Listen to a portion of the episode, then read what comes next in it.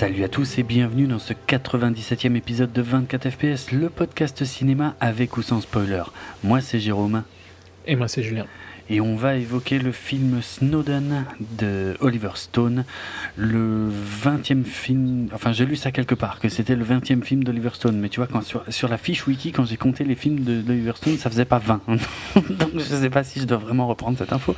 Bref, euh, donc le dernier film d'Oliver Stone, euh, donc, qui est un biopic consacré à Edward Snowden le, euh, le lanceur d'alerte qui a révélé au monde entier que euh, la NSA les espionnait.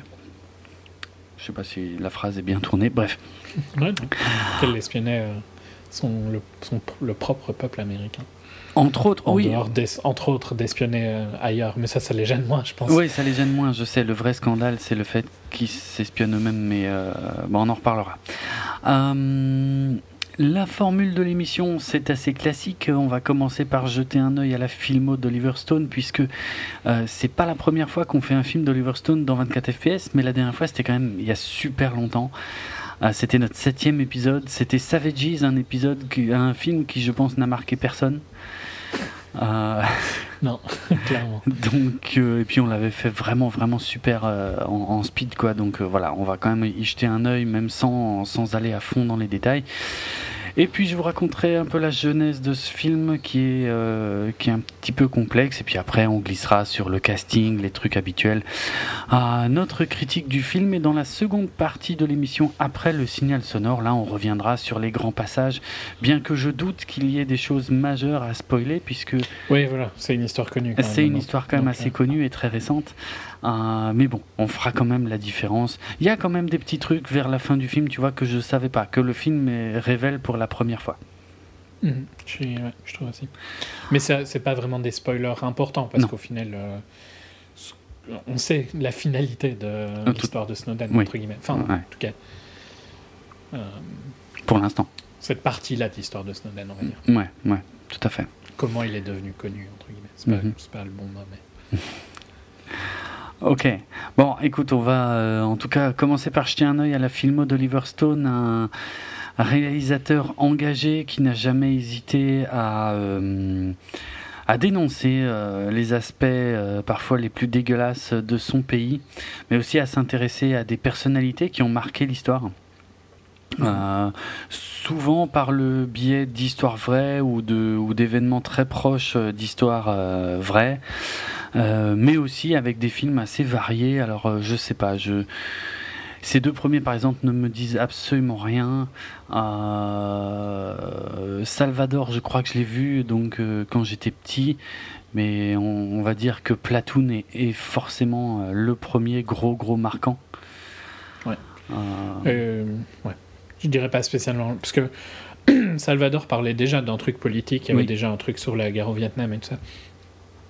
Mais euh, Platoon est le, plus, le premier vraiment engagé, enfin le premier dans son style de film engagé qui va enchaîner euh, pendant presque dix ans, je dirais. Mhm.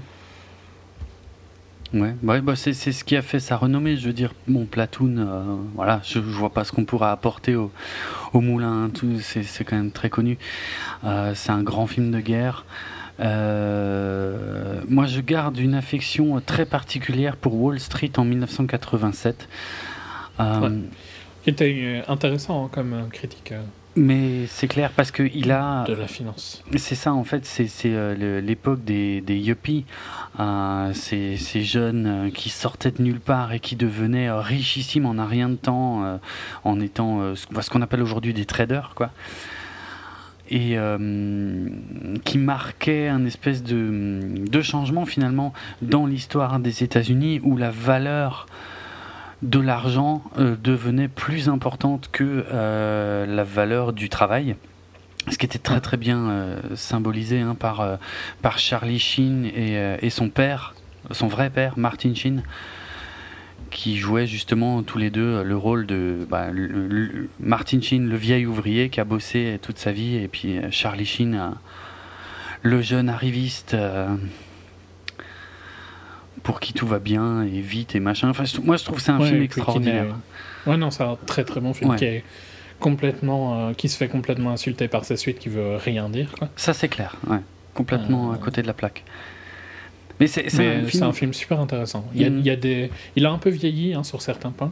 Ouais, oui. Mais c'est une bonne critique euh, d'un truc qui est toujours euh, actuel. Et c'est ça, et c'est qui, qui, reste tout à fait euh, vrai et ouais, ouais, contemporain. Alors que c'était il y a 30 piges, mais ouais, non, non, c'est. c'est un de mes préférés de, de, Stone, de loin, Wall Street, vraiment. Moi, je l'ai vu quand j'étais tout gamin. Et a priori, ça me passionnait pas des masses, euh, mais il y avait un vrai méchant, tu vois. Je veux dire, Gordon Gecko, c'était quand même un vrai pourri. Il marchait super bien. Euh, Michael Douglas, c'était quand même un de mes acteurs préférés à l'époque quand j'étais môme. Je l'ai déjà expliqué.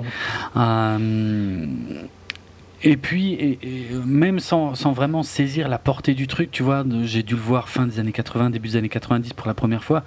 Ben, mon père m'avait justement expliqué en fait que c'était le, vrai père de Charlie Sheen qui jouait dans, le film.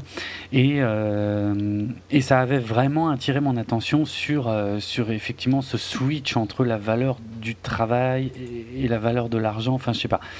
Ça m'avait sensibilisé au truc, j'en garde un souvenir assez fort. Un talk euh, radio. Est-ce que enchaîné sur un que j'ai jamais vu, un talk radio. Ouais, conserve, euh, conversation nocturne, euh, jamais vu non plus. Donc et voilà. Suivant, beaucoup plus connu pour le coup. Oui, né un 4 juillet, sorti en 89 avec le jeune Tom Cruise. j'ai une confession à faire, hein, je ne l'ai jamais vu. Donc hmm. j'ai honte parce que vu, vu comme je comme j'aime Platoon, euh, bah, le fait de n'avoir jamais vu un 4 juillet, ouais, non, c'est vraiment honteux en fait, donc je vais arrêter d'en parler. Ouais, ben moi pour le coup, en plus, c'est pas beaucoup plus glorieux parce que je pense que je l'ai vu trop jeune et que je l'ai jamais re-revu.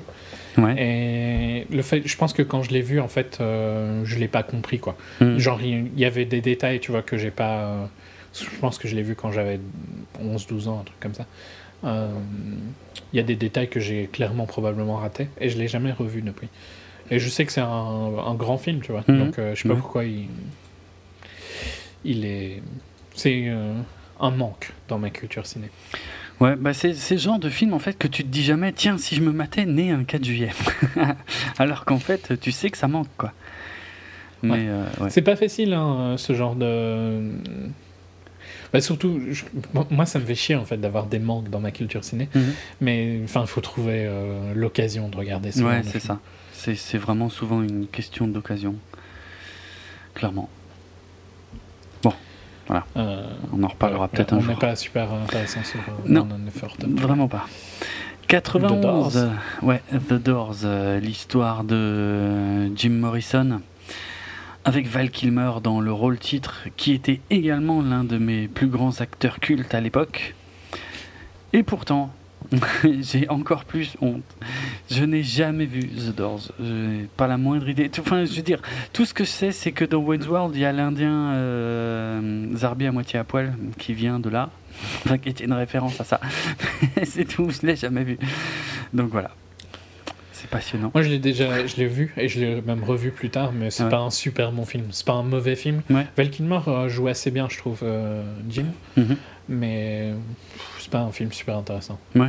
Pour le coup, il est beaucoup moins engagé et tout ça. Donc, euh, oui, c'est vrai aussi. Ouais. Ça raconte rien d'exceptionnel, mais c'est pas atroce non plus. C'est un peu mal vieilli, je trouve. Ouais.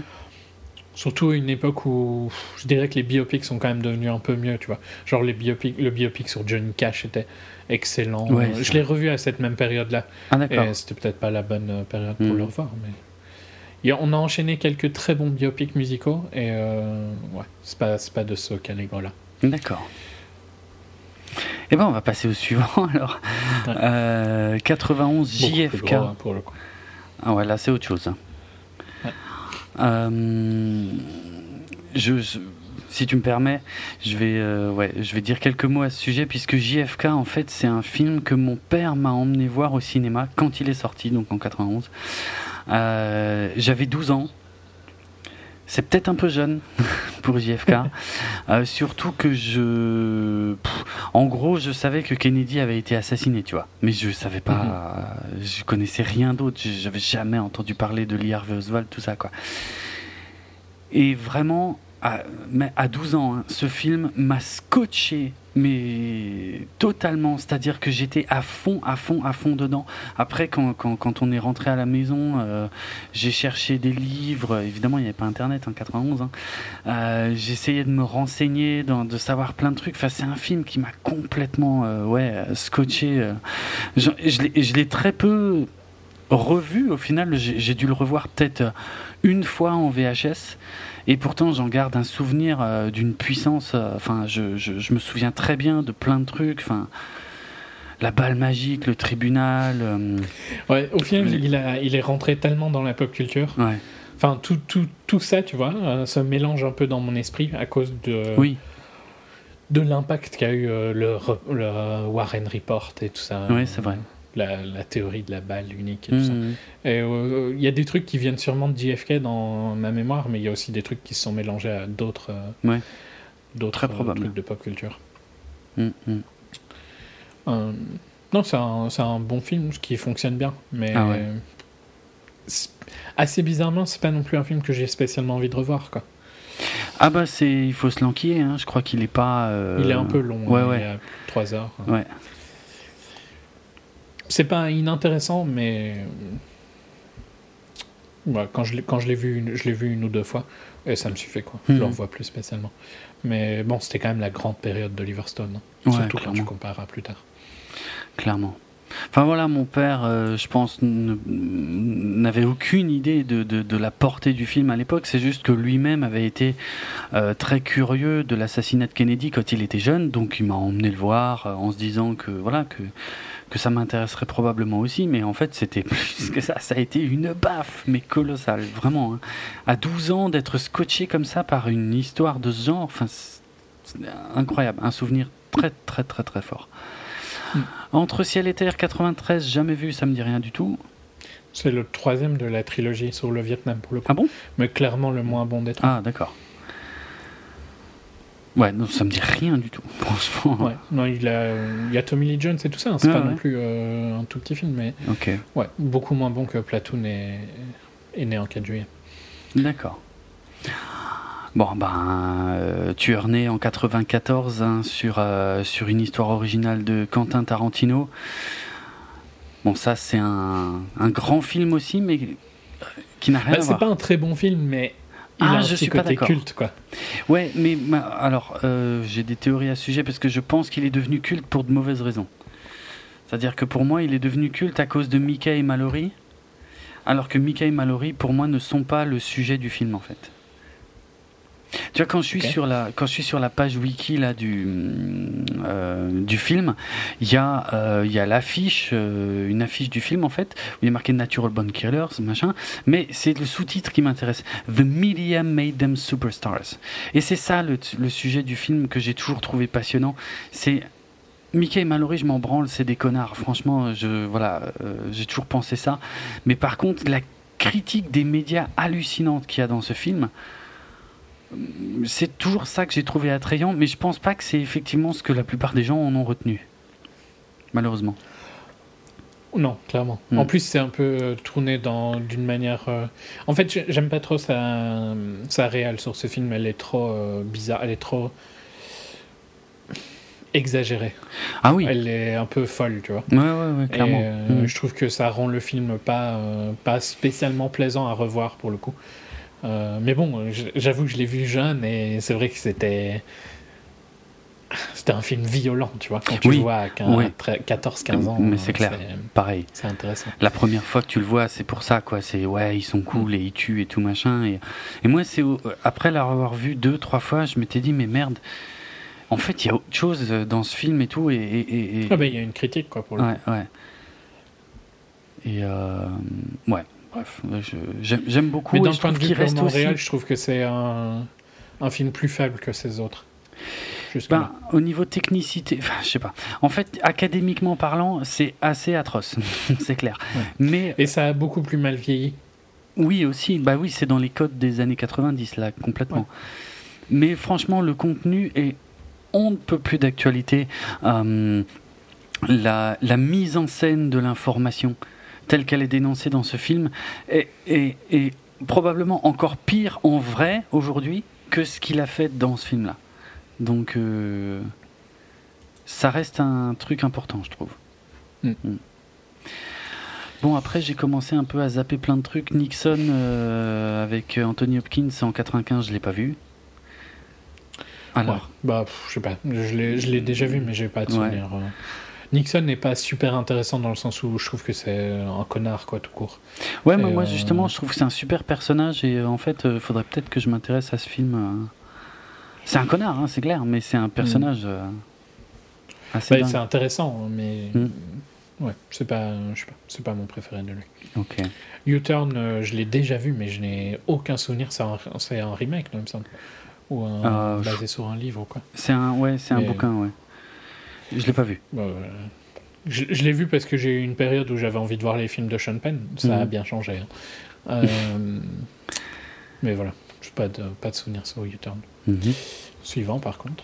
Any Given Sunday, l'enfer du dimanche en 99.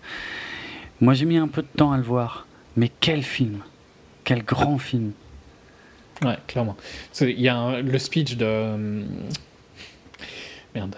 Al Pacino. Euh, D'Al Pacino mm. euh, est incroyable. Quoi. Il reste avec toi pendant des années. Ouais, ouais. C'est. Il a un petit peu vieilli aussi. Il est, ah on voit bien qu'il a été fait dans les années 90, je trouve. Sur certains, certaines manières d'être, tu vois, qui sont un peu exagérées maintenant qui ont pris un petit coup un peu de kitsch, je trouve. Mhm. Ok. Euh, mais c'est un super bon film qui aussi fait des critiques euh, intéressantes, sans être euh, autant in your face que d'autres de ses films. Mhm. non, vraiment un super film. avec plein, de, plein de gens intéressants. Mhm. Et vraiment, Al Pacino est incroyable en tant que coach. En plus, c'est ouais, quand j'ai commencé à m'intéresser au football américain, donc j'étais vraiment à fond. Ah ouais, d'accord. Ah, belle porte d'entrée, ouais, pour le coup. Excellent. Non, moi j'ai envie de dire que c'est un chef-d'œuvre. Comme... Ouais, bah, c'est probablement mon film préféré de lui en fait. Ah ouais, d'accord. Ouais, c'est peut-être pas son meilleur, tu vois, si c'est objectif, hmm. mais c'est celui que j'aurais le plus envie de revoir. Ouais, mais ça je comprends, tout à fait. Ok, chef-d'œuvre donc, oui. Là, on va enchaîner, hein, par contre, sur des trucs pourris, parce que c'était son dernier. Euh, ben probablement. après, euh, après, il y en a même euh, que, que, je connais pas. Personnellement, grata, c'est un documentaire, donc euh, ça me dit rien. Commandante. Commandante, c'est aussi un documentaire. Ah oui, c'est un documentaire sur Castro. Alexandre, en 2004, pas vu. Non, ah oui, c'est vrai. Je crois que tu me l'avais déjà dit pour Savage. J'avais oublié. Bah, c'est pas très bon, hein, ok. C'est pas. Non, il n'y a, a, rien de vraiment intéressant. D'accord. Un, grand épique ultra long qui fait 3 heures et qui n'en finit pas, qui aurait dû être recoupé et tout ça. Vraiment pas un, pas un bon film. Ok. Bon, la suite de son docu sur euh, Fidel Castro, on passe. Qui sont vraiment longs à regarder, hein. je les ai vus tous les deux. Ah mais, dur quoi. Mais ah, même ça, c'est pas bon? Non, c'est pas top. Ah bon? Bah, C'est vraiment long quoi. Ah putain, d'accord. Euh, Mais ça fait genre. Euh, ils font plus de deux heures chacun de tête, donc euh, c'est, je les ai vus en une fois. Ah oui. C'est long. Oui, ça, ça doit être long, ouais. World Trade Center. World Trade Center en 2006. Qui était, qui était important hein, au moment où il est sorti et qui est d'une. c'est vrai. D'une vacuité extrême parce qu'il raconte rien ce truc. J'en ai entendu. Pourri. J'en ai entendu tellement de mal que j'ai jamais pu me décider à le regarder. Effectivement. C'était enfin c'était quand même vachement important parce que c'était le premier film qui traitait d'un sujet qui a changé le monde euh, mhm. plus que n'importe quoi d'autre dans notre vie à nous, je pense. Hein. Ouais. Euh, Clairement. Et c'était c'était pas super longtemps après, c'était quoi 5 ans après, je crois. Ouais, 5 ans. Et franchement, mais ça racontait juste euh, l'histoire de de deux personnes, Nicolas Cage et Michael Pena. Des pompiers. des policiers, je crois plutôt. Tu crois On m'a toujours dit que c'était des pompiers. Après, non, non. Ouais, non, non, t'as raison, ça a l'air d'être des policiers. Ok, bon, bah, ça m'apprendra, oui. Mais enfin, qui, qui, font un peu un boulot de sauvetage aussi. Hein. D'accord. Enfin, soit, mais c'est. Je m'attendais à quelque chose d'intéressant sur, euh, sur, sur, le World Trade Center et plus un retour à JFK et tout ça, et pas du tout, quoi. C'est mhm. vraiment. Euh, générique à mort comme film. Qui en plus n'est même pas, euh, qui a même pas d'avantage d'être beau ou quelque chose de particulièrement impressionnant. Quoi. Il a, il a rien pour lui. Quoi. Ok. Ça, va enchaîner, hein, parce que le suivant n'est pas beaucoup mieux. Ben, je ne l'ai pas vu non plus. Donc, W, euh, l'improbable président en 2008, donc euh, consacré à George W. Bush. C'est pas bien ça? Non, et en plus, pareil, 2008, euh, quoi. Donc, l'année de l'élection d'Obama, Bush est au pire de sa popularité. Ouais c'est ultra facile de faire un film sur Bush. Ouais. Et euh, ça le montre juste comme un gros crétin, en fait, c'est tout. Ah Mais enfin, ça surprend qui? Oui, non, c'est vrai, quelque part. En fait, il y a, y a euh, c'est du euh, merde, comment il s'appelle? Le réalisateur de docu qui fait de Moore. Des Michael Moore. Ouais, Moore. Mm. C'est, débile, tu vois.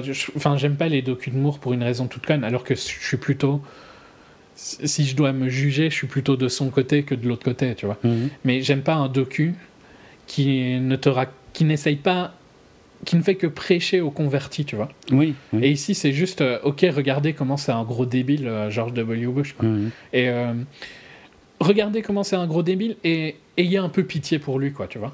Alors que c'était pas vraiment le moment de faire ça, je trouve. Ouais. Donc, pas intéressant d'un point de vue politique et pas intéressant comme film. D'accord. Euh, en 2009, un docu encore, South of the Border. Euh... Ouais, je l'ai pas vu lui pour le coup, ça m'étonne parce que c'est plus mon style de truc. Mais... Ok, bon, bah, moi non plus. 2010, euh, euh, Wall Street Money Never Sleeps, l'argent ne dort jamais. déjà trollé tout à l'heure. Voilà, qui, qui, est une catastrophe, qui est mais celui-là. Rien du tout de ce que disait le premier. Ouais, c'est ça. C'est mais c'est dingue hein, parce que c'est on est après la, la grosse crise de bah, de 2008. Donc. Mhm. Euh, enfin, je veux dire, il avait un boulevard devant lui pour redéfoncer Wall Street, et à, et, à, et à, la place, il nous fait une histoire de famille dont on se contrefout. Mais c'est un peu euh, parce que tu regardes World Trade Center, W et Wall Street Money Never Sleeps. C'est le même problème pour les trois films, tu vois. Ah il, il, a des sujets mais ultra intéressants mmh. et il en fait rien du tout. Mmh. Alexander, on va dire, c'est un peu spécial, c'est un truc à part. Il a choisi de, il a choisi de faire une histoire. Ça me dérange moins. C'est moins son style de film à la base. Tu vois, c'est pas pourquoi il est connu. Mais ces trois-là, il aurait dû en faire quelque chose d'intéressant. Et, mmh. c'est pas du tout le cas. Mais euh, ouais, Wall Street, euh, vraiment pourri. Quoi. Gros ratage, c'est clair. Et puis Savages en 2012, euh, un, un, thriller. Très nul aussi. Hein. Mais ouais, ouais, qui était. C'était n'importe quoi. ouais. Avec vraiment des acteurs qui savent pas jouer en plus. Ah, je sais J'aime bien Taylor Kitsch, hein, mais. Enfin, il n'y en avait aucun qui était, que, qui était, qui était dedans. Quoi. Ah, dans le film, là, non. Non, il n'y avait rien de fou, de toute façon, ni les acteurs, encore moins le scénar qui était juste euh, hallucinant. De ce que je pourquoi on en avait fait un full, là, on en ferait clairement plus un full. Ouais, bah, c'était, on était jeunes, on était beaux, on ne savait pas quoi faire de notre temps. on a fait une émission complète. On est vieux et aigri maintenant. C'est ça. C'était il y a déjà trois ans. Ouais, ouais. Quatre même presque. Quatre, ouais, en fait. Ouais, oui, quatre. Ouais. Plus que 4 même. incroyable. Bon, n'oublions pas que euh, Oliver Stone est également scénariste, euh, notamment de Midnight Express, Conan le Barbare et euh, Scarface, bon, ainsi que L'année du dragon et Evita. Mais c'est peut-être parce que je les ai pas vus que je les cite pas. Et puis maintenant, on va s'intéresser à comment il en est arrivé à faire un film sur Snowden, parce qu'on a envie de se dire, ok, Oliver Stone euh, c'est encore une fois un sujet en or pour lui. Mhm. Et pourtant, et pourtant, dans un premier temps, eh ben, euh, eh ben, il n'avait pas très envie de le faire, en fait, puisqu'il bossait, euh, il bossait sur un, biopic sur les dernières années de, Martin Luther King, avec avec Jamie Foxx qui devait interpréter Martin Luther King. Et euh, donc voilà, il était vraiment plutôt sur ce projet. En plus, euh, il, s'était fait beaucoup critiquer euh, comment, quand il avait fait W. donc, bah pour justement ce que j'ai dit un peu, hein. le fait qu'il était trop gentil entre guillemets avec lui. En fait, c'était un peu mm. bizarre parce que c'est vrai qu'il était violent avec lui, mais ce côté de vouloir le montrer plus comme quelqu'un que tu devrais avoir pitié, mm-hmm. ben ça, ça atténue ce qui, ses décisions au final, tu vois. Tu peux pas vraiment être. Euh, tu peux pas vraiment être fâché un, contre un débile, quoi. Parce qu'il en Ouais, d'accord, oui, euh, ouais, vu et, comme ça. Et c'était une, mauvaise euh, caractérisation, je pense, de le rendre comme ça. D'accord. Parce que bon, dans tous les cas, tu vois, de Bush était probablement un des pires présidents, j'en ai aucun doute et tout ça. Mais il n'était pas con comme il. Tu peux pas être con et au final arriver là, tu vois, je pense. Mhm. Tu peux être un connard, mais je pense pas que tu es vraiment débile. Mhm. Tu vois, on peut dire la même chose avec euh, le nouveau président élu. Hein. Mais c'est ça, j'allais dire, l'avenir nous le dira, effectivement. Ouais. Mais je pense pas que tu es vraiment débile si tu es arrivé là. Je pense que tu as, une, as une intelligence peut-être particulière, tu vois, mhm. mais tu as une capacité quand même à, lire les gens et tout ça. Ouais. Sinon, tu serais pas là où tu es, quoi. Même, euh, même avec une famille et tout ça, je pense. Mhm. Mhm. Il y aurait trop eu de barrières, tu vois, à un moment ou à un autre. Mais bon, c'est pas le sujet.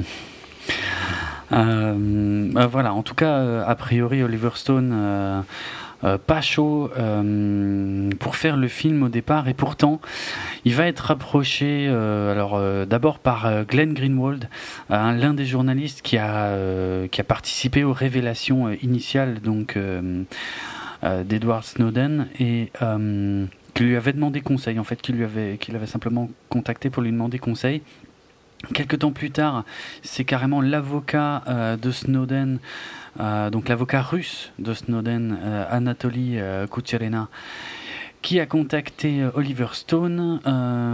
il, voulait il voulait le rencontrer en fait pour lui vendre son bouquin. Parce que, alors ça, je trouve ça super chelou, quoique c'est en Russie. C'est-à-dire, l'avocat de Snowden, en fait, il a écrit un bouquin sur Snowden. Et donc il voulait rencontrer Oliver Stone pour lui vendre euh, en gros les droits euh, sur le bouquin. Donc bon, il y a été, ils se sont rencontrés à, Moscou. Euh, et c'est comme ça qu'Oliver Stone a commencé à développer vraiment un peu plus d'intérêt pour cette histoire. Et, et, en gros, Oliver Stone a commencé à se poser la question, est-ce qu'il doit faire un film? Sur le vrai Edward Snowden qui raconte le plus possible la véritable histoire ou est-ce qu'il doit euh, faire une fiction complète? Avec un personnage qui porterait un autre nom, mais euh, où euh, bien sûr tout le monde se douterait que qu'on parle de Snowden. Voilà. Oliver Stone a, d'ailleurs rencontré le véritable Edward Snowden à partir de, début 2014. d'ailleurs, Snowden n'était pas super chaud hein, à l'idée de qu'on fasse un film sur lui, sur sa vie. Euh, mais ils se sont rencontrés plusieurs fois. Un autre, quoi, plutôt, on devrait dire. Un deuxième. Parce qu'il y a déjà eu un film sur sa vie. Enfin, oui, euh, pas sur sa vie, mais. Oui, oui, oui, sur, ouais, oui, un deuxième film. Oui, mais c'est ça. Mais, mais là, c'est différent parce qu'il il, il, était techniquement acteur du premier film. Il a provoqué le premier film. C'était son, dans son plan.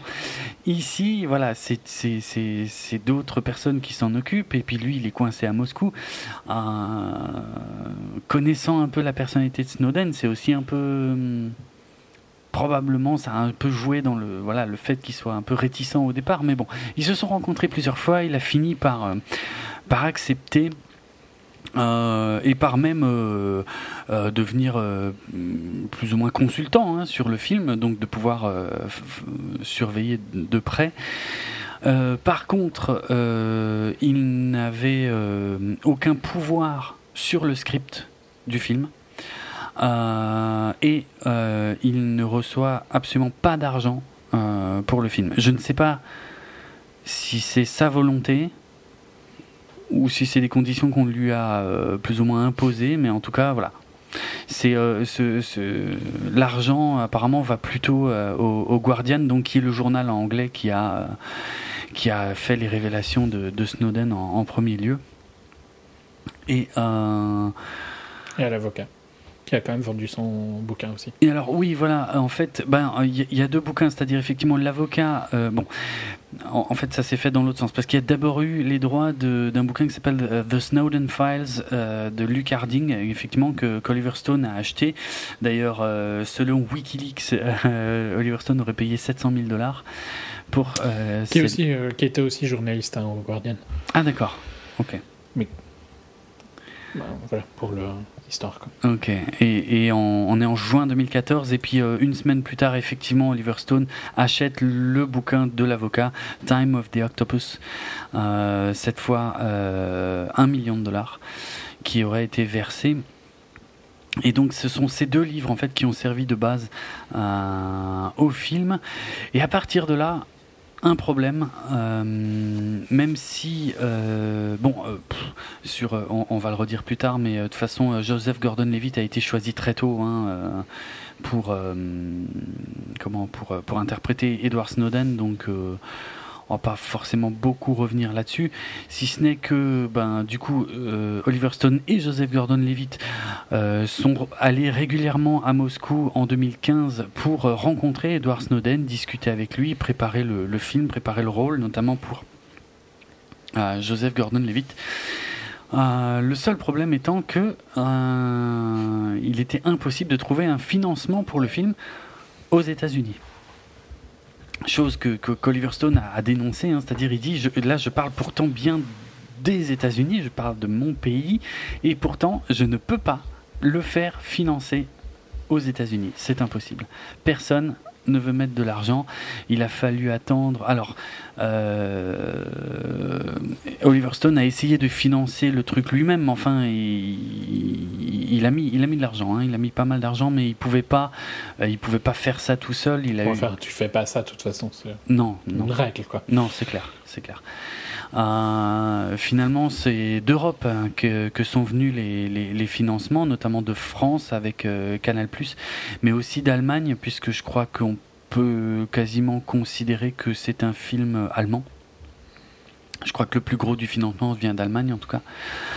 Euh, avec un tournage euh, en Allemagne, à Munich, euh, en grande partie, bien sûr avec des scènes à Washington, à Hawaï. D'ailleurs, à Hawaï, ça a été tourné dans la rue où Snowden avait effectivement sa maison. C'est pas sa vraie maison, mais c'est dans la même rue. Euh, mais ouais, mais c'est Oliver Stone de toute façon qui a choisi de ne pas trop tourner aux États-Unis parce qu'il avait peur que la NSA euh, lui cause des problèmes. Donc il a, il a fait de toute façon son maximum pour être euh, en dehors des États-Unis pour pouvoir faire son film tranquillement. Ce qui a malheureusement causé un petit problème, ça c'est assez triste, c'est que la mère d'Oliver Stone est, est, malheureusement décédée euh, pendant le tournage, il était, euh, il était en Allemagne à ce moment-là. Et le fait de rentrer aux États-Unis pour les funérailles de sa mère, en fait, lui aurait coûté 4 euh, jours de travail et il pouvait pas se le permettre. Donc il a dû rester en Allemagne sur le tournage pendant l'enterrement de sa propre mère. Donc, Gros sacrifice, hein, quand même. Bah ouais, ouais, franchement, c'est pas rien. Parce Pour Oliver Stone, quoi, tu vois, c'est pas n'importe qui. C'est clair, c'est clair. Euh, du coup, on parle quand même d'un film qui a un budget de 50 millions. Donc, ce qui est pas trop mal pour un petit film comme ça. Euh, ce qui est peut-être moins que ce, que ce dont Oliver Stone a l'habitude, mais bon, ça suffit, je pense, pour le sujet à traiter. On, on le sent pas limité. Non, non, de toute mm, façon, mm. je trouve que le film euh, visuellement est, est, super beau, mais c'est dû à une, un détail technique aussi, je trouve qu'il est filmé avec euh, une Alexa 65. C'est la même euh, caméra que The Revenant. Ah, Avant le podcast, on en discutait. D'accord, euh, c'était ça. C'est la même caméra qui, est qui, sera, qui a été utilisée pour. et je vais dire Rogue Nation, mais c'est Rogue One. Oui. c'est la caméra favorite des nouveaux directeurs photo là en général. Parce que je trouve mm. qu'elle donne une image vraiment particulièrement belle. Quoi elle donne un rendu super euh, réel, je trouve. Ok, ouais. Enfin, Revenant était sublime comme film. C'était pourri en tant que film à scénario et tout ça, mais visuellement c'était ouf. Et ici, je trouve que même si je fais déjà une petite avancée sur mes critiques, même si euh, le film n'est pas le film le plus intéressant qui existe, je trouve que visuellement il est très beau. Il fait rien de spécial avec ça, tu vois, mais euh, juste le grain et tout ça est très beau. Ok, bon, je le, je le trouve pas moche du tout, hein, mais je le trouve pas. Ça t'a pas marqué Non. Mais je trouve juste les tons sont vraiment euh, très justes. Ils sont très réels, quoi. Je trouve que c'est une caméra qui, qui, rend très bien le réel. D'accord. En tout cas, c'est la première fois qu'Oliver Stone travaille avec une caméra euh, numérique euh, sur un, un film qui ne soit pas un documentaire. Il l'avait déjà fait sur ses documentaires, mais jamais pour ses films. Euh, films. Et euh, voilà, c'est une première. Hmm. Bah, ça, va devenir courant, je pense. C'est vraiment une. Bah, elle est, adorée par tous les très bons directeurs photo. Quoi, mhm, mhm. Elle va forcément être poussée. Quoi. Ok. Euh, le casting? Ouais. Bah, de toute façon, enfin, le casting n'est pas méga important. Je trouve que Joseph Gordon-Levitt est excellent en tant que Snowden. Il interprète super bien Snowden. Euh, c'est marrant parce que j'ai lu, euh, je sais pas si c'est dans la fiche wiki ou ailleurs, mais qu'il comparait Snowden à Philippe Petit. Mais Philippe Petit, pour moi, c'est une des pires performances de Levitt. Ah j'ai détesté. C'était quoi? C'était pas Men on Wire Non, ça c'est le nom du docu. Euh, merde. The Walk. The Walk. Hmm. J'ai trouvé ça atroce. Mais c'était en grande partie dû à cet accent immonde que, que Joseph prenait. Euh, et je suis d'accord, un hein, petit, il a un accent bizarre hein, déjà. Mhm. Euh, si on, tu regardes Men on Wire, c'est pas, c'est assez spécial. Mhm. Mais là, c'était vraiment atroce comme performance. Donc, je trouve ça bizarre qu'il la compare, euh, qu'il compare Snowden à petit. Mais je trouve que pour Snowden, franchement, euh, quand tu vois Citizen 4, je trouve qu'il a les bonnes manières de Snowden et tout ça. Ouais, Moi, ce qui, ce qui m'a, ce qui m'a marqué, c'est le changement de voix. En fait, il a réussi à prendre cette voix grave et, avec un ton assez particulier dans la Enfin, pas vraiment un ton particulier, mais des, des tics vocaux assez spécifiques. Je trouve qu'il a, il a assez bien géré ça. Très très bonne performance de, de Gordon Levitt. Hmm. Après, pour les autres. Euh, ouais, bon bah... C'est plus anecdotique, quoi. Je trouve que Melissa Leo, Zachary Quinto et Tom Wilkinson jouent très bien les trois journalistes. C'est clair. Il n'y a pas de souci. Encore une fois, par rapport à Citizen Force, je trouve que ça fonctionne super bien. Mm Shailene Woodley, par contre, je suis un peu moins sûr. Je sais pas vraiment quoi lui reprocher, mais. Ben, bizarrement, euh, elle fait un peu trop hollywoodienne en fait. Ouais, c'est ça, je crois. C'est peut-être ça. Hein. je suis d'accord que sa copine est un peu est, fort jolie hein, de base, mhm. euh, mais elle fait pas, elle fait pas aussi hollywoodienne, c'est clair un peu trop parfaite, quoi, je trouve. un peu trop parfaite et un peu trop Girl Next Door que euh, la vraie Lindsay Mills n'a pas spécialement. Hmm. Euh, je, sais pas, je, dis, dis pas que je vois quelle actrice aurait pu mieux l'interpréter, hein, mais enfin pour moi dans le cast c'est l'élément le, plus faible. Ok. Ok. Et je trouve pas spécialement qu'ils ont une alchimie incroyable et tout ça. C'est vrai, c'est vrai malheureusement. Genre par rapport à, je pense l'alchimie qu'il a avec elle vraiment, tu vois, à partir du moment où euh, c'est quand même Enfin, ou plutôt. À partir du moment où tu vois, la fille, elle a fait des efforts quand même assez incroyables parce qu'elle a dû déménager des tonnes de fois. Aller en Russie, mhm. dire au revoir à sa vie, quoi, globalement. Euh, c'est qu'il doit, il doit y avoir vraiment une relation, tu vois, qui est super profonde. Mhm. Et je trouve que c'est l'élément que le, film vend le moins bien. Ouais, c'est un des, c'est un des ratés du film, c'est vrai. C'est vrai. Et je, je sais pas, je sais pas si c'est Ouais, enfin, il y, a une alchimie entre les deux qui fonctionne pas, pas parfaitement. Mhm. Euh, c'est pas atroce, hein, par contre, non plus. C'est euh, acceptable, mais c'est un point faible. Ouais. Euh, Scott Eastwood, le fils de, qui est pas trop mal, qui est pas hyper présent, mais qui est pas trop mal, même si lui aussi, il a quand même une tête très très hollywoodienne. Euh, je sais pas, Timothy Oliphant qui joue bien le salaud. Euh, ben Schneider, j'ai passé tout le film à me demander dans quoi je l'avais déjà vu, ça m'énervait. Euh, et c'était Khadgar dans Warcraft. et puis on va quand même mentionner Nicolas Cage qui a un petit rôle ouais. qu'il a sympa. ouais qui est, qui est assez sympa hein, d'ailleurs effectivement qui a un bon un, bon personnage qui est pas forcément basé sur un personnage existant euh, mais qui est inspiré d'un. Non, mais qui est intéressant. Je pense qu'il est, il est bien pour le développement de, ouais, tout à fait. de Snowden. Tout à fait. Sans faire de, devoir faire trop d'expos et tout ça.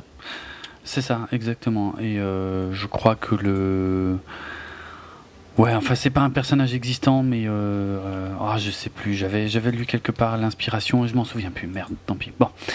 Euh, et puis le, euh, on va dire l'autorité suprême, le mec de la NSA, le grand pourri, interprété par Ray Siphons.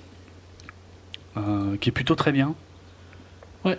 intéressant. Beaucoup plus convaincant que dans Amazing Spider-Man en méchant. Bon, ça n'a rien à voir. Hein. Non, je, je, troll. Euh, donc, qui interprète en fait le personnage de Corbin O'Brien, qui n'est pas un personnage réel, euh, puisque dans la réalité, en fait, le rôle qu'ils lui font jouer euh, correspond plutôt à plusieurs personnes que Snowden a croisé dans sa vie. et puis, de toute façon, il représente un peu cette autorité. Hein, je veux dire, il y a Ouais, il représente euh, la NSA. La NSA, voilà, clairement. Il y, a, cette scène qui est, euh, d'ailleurs, ça, on y reviendra euh, forcément à plusieurs moments dans notre critique, c'est qu'il y a, y a quand même beaucoup de scènes qui sont très cinématographiques et qui paraissent pas. forcément crédibles en tant que telles. Bon, au moins, le message passe toujours bien, mais quand on a l'habitude des codes, on se rend compte qu'il y a des choses que, voilà, c'est, en vrai, c'est forcément pas passé comme ça. Et il y a une scène où tu as Snowden qui rend compte à ce personnage-là euh, dans un bureau euh, où l'autre, il est sur un écran géant, où il le regarde de haut et tout. C'est quasiment tout un mur, l'écran et tout. ça, c'est n'importe quoi. Je pense que les téléconférences ne se font pas comme ça. Euh, mais en tout cas, ouais, la symbolique marche assez bien. Et en plus, il y, y a une symbolique qui va un peu plus loin hein, dans le personnage de, de Corbin O'Brien. Euh, puisque, euh, puisque c'est un personnage en fait qui est inspiré euh, du roman 1984 de George Orwell. puisque le mm, méchant, en quelque sorte, je parle pas de Big Brother, hein, mais de, de, celui qui est un peu plus présent physiquement dans le bouquin, qui est, qui est un agent très haut placé de la police des pensées, se, se nomme O'Brien. Et donc apparemment ils auraient appelé euh, Corbin O'Brien en, référence à, ça. Ok. Voilà. Euh, euh, non, mais enfin, franchement, en dehors de Shailene Woodley, que je trouve un peu plus faible, tout le reste du cast, il n'y a aucune faute en fait. Non, c'est bien, ouais. Tout le monde est bien. Et mm. c'est dommage pour Shailene parce que je trouve que c'est un élément important de l'histoire qui aurait pu, pu être un peu mieux fait. Mm. Euh, ça aurait donné plus de poids à certaines décisions, en fait. Ouais. Mais globalement, bon casting. Et surtout, vraiment très, bon, très bonne performance de, euh, de Gordon Levitt qui porte le film. Euh, ouais, complètement. Pour la majorité de Complètement. Des 2 heures. 2h15 même, c'est assez long. Oui, oui, 2h15, ouais. Mais je me suis pas ennuyé, tu vois. J'ai bien, j'étais bien dedans. je trouve que Oliver Stone, ça va, on sent qu'il est dans le sujet, que le sujet le branche, qu'il a envie de transmettre un truc. Mais après se pose la question, qu'est-ce qu'il transmet exactement? Euh, Enfin, on, va dévier vers la critique. Mhm. donc, hein, ah oui Mais globalement, moi, je trouve que ça, je trouve que sa manière d'approcher Snowden est très intéressante parce que justement, au contraire des trucs de Michael Moore que je critiquais tout à l'heure, je trouve qu'en bon, au final, ça n'a pas marché hein, vu le box-office, mais mm. euh, je laisse ça de côté, on en parlera après. Mais tu vois, il a une approche où il humanise à mort Snowden. Ouais. Euh, il le rend. Il, le place en fait plutôt parce que Snowden est très patriotique et tout ça. Dès le début du film, ça, se, ça, se, sent. Et euh, il y a une construction de comment il arrive à cette décision que j'ai trouvé fort intéressante parce que justement, elle ne. Elle montre à quel point quelqu'un qui était, on va dire, qui est plutôt. Euh, patriotique républicain. Je mets des gros clichés, hein, mais c'est mhm. pour simplifier euh, la discussion. Euh, arrive à être dégoûté du système dans lequel il vit mhm. et est obligé de prendre action, tu vois, à l'encontre de son propre pays. Donc je pense que c'est dur, quoi, le choix qu'il fait Snowden. Et je trouve que ça, c'était une manière super intelligente de, de produire le film parce qu'au final, je le trouve, il a été reproché de ne pas être assez impliqué politiquement. En fait, je le trouve plus impliqué politiquement justement parce que il essaye de convaincre des gens qui, s'il avait été plus impliqué dès le début, tu vois, à mettre Snowden comme euh, un sauveur, quoi, ou tu vois, ou, à parler que du côté de ce qu'on voit dans Citizen 4, ben, les gens euh, qui sont contre lui, qui pensent que c'est un traître et tout ça, mm auraient, pas changé d'avis. Ici, je trouve qu'il a une approche qui essaye de faire changer d'avis ces gens-là. Et je trouve qu'elle. Si, si, tu vas voir le film avec, une, avec, un esprit ouvert, tu comprends sa, son processus, quoi, tu vois. Mhm. Et tu es obligé de changer d'avis, quoi, pour moi, si tu étais ah de, ah de l'avis que c'est un traître. Alors, je vais revenir sur deux, trois choses que tu as dites, mais effectivement, euh, on va quand même mentionner un, truc qui est très important, c'est effectivement le, documentaire Citizen 4, sorti en 2014, qu'on a déjà traité euh, dans le passé, hein, dans un hors-série. Dans le hors-série HS 2015, les films de mai, mai juin, juillet. D'accord. Euh, donc c'est un documentaire en fait euh, réalisé par euh, la journaliste euh, Laura Poitras qui, qui avait été contactée par Snowden et qui avait, qui avait pu documenter en, en, live. en, temps réel le, le, les, révélations de, les révélations initiales d'Edward Snowden et puis le, vraiment le, le début de, de, de, de, sa cavale, si on peut appeler ça comme ça. D'ailleurs, j'avais été assez critique avec le film à l'époque, je crois, parce que euh, moi j'attendais euh, des révélations supplémentaires en quelque sorte. Or, finalement. Moi j'avais adoré hein, le film, je l'avais trouvé haletant et tout ça. mais il était, il était très très bon. Hein. Il y avait une gestion de la tension, un montage qui était super intéressant et qui, qui n'avait en plus pas forcément besoin de beaucoup de montage. C'est-à-dire, finalement, c'était tout simple, c'était cru. C'était juste un mec en t-shirt sur son euh, lit d'hôtel avec un ordinateur portable et t'as une tension. Quand tu. Mais, mais tu vois, en plus, il faisait des trucs qui paraissaient bizarres, mais que je trouve. En fait, je trouve que Snowden, le film, est tellement un excellent compagnon de Citizen 4. Exact. Parce que Ils vont il, bien ensemble. Il, il, apporte énormément à Citizen 4, tu vois, qui est clairement le meilleur des deux, tu vois. Si je dois en choisir un, Citizen 4 est meilleur. il a plus de tension, il est plus intéressant, il est plus t'es à fond dedans quoi tu, tu je dis pas que j'étais pas dans Snowden mais il n'y a mm. pas cette euh, t'es à, de, à la limite d'être assis sur ta chaise tu vois en attendant de voir ce qui se passe mais par contre Snowden apporte vraiment un background c'est ça, en fait. Citizen 4. L'une des choses qui m'avait justement déplu dans Citizen 4, c'est que t'as pas toute l'histoire dans Citizen 4. C'est juste un moment. Alors, c'est un moment incroyablement fort, mais c'est juste un moment, et c'est ça, c'est vrai, qui m'avait un peu déplu à l'époque, mais, mais je le revois largement à la hausse aujourd'hui. Hein. Ça reste un document d'une puissance extraordinaire. De pouvoir documenter un moment où le monde bascule comme ça, ou en tout cas où le monde aurait dû basculer, aurait dû. ça n'a pas eu énormément d'impact au final. Mais pas autant que. Ça c'est triste pour lui. Hein. Oui, oui.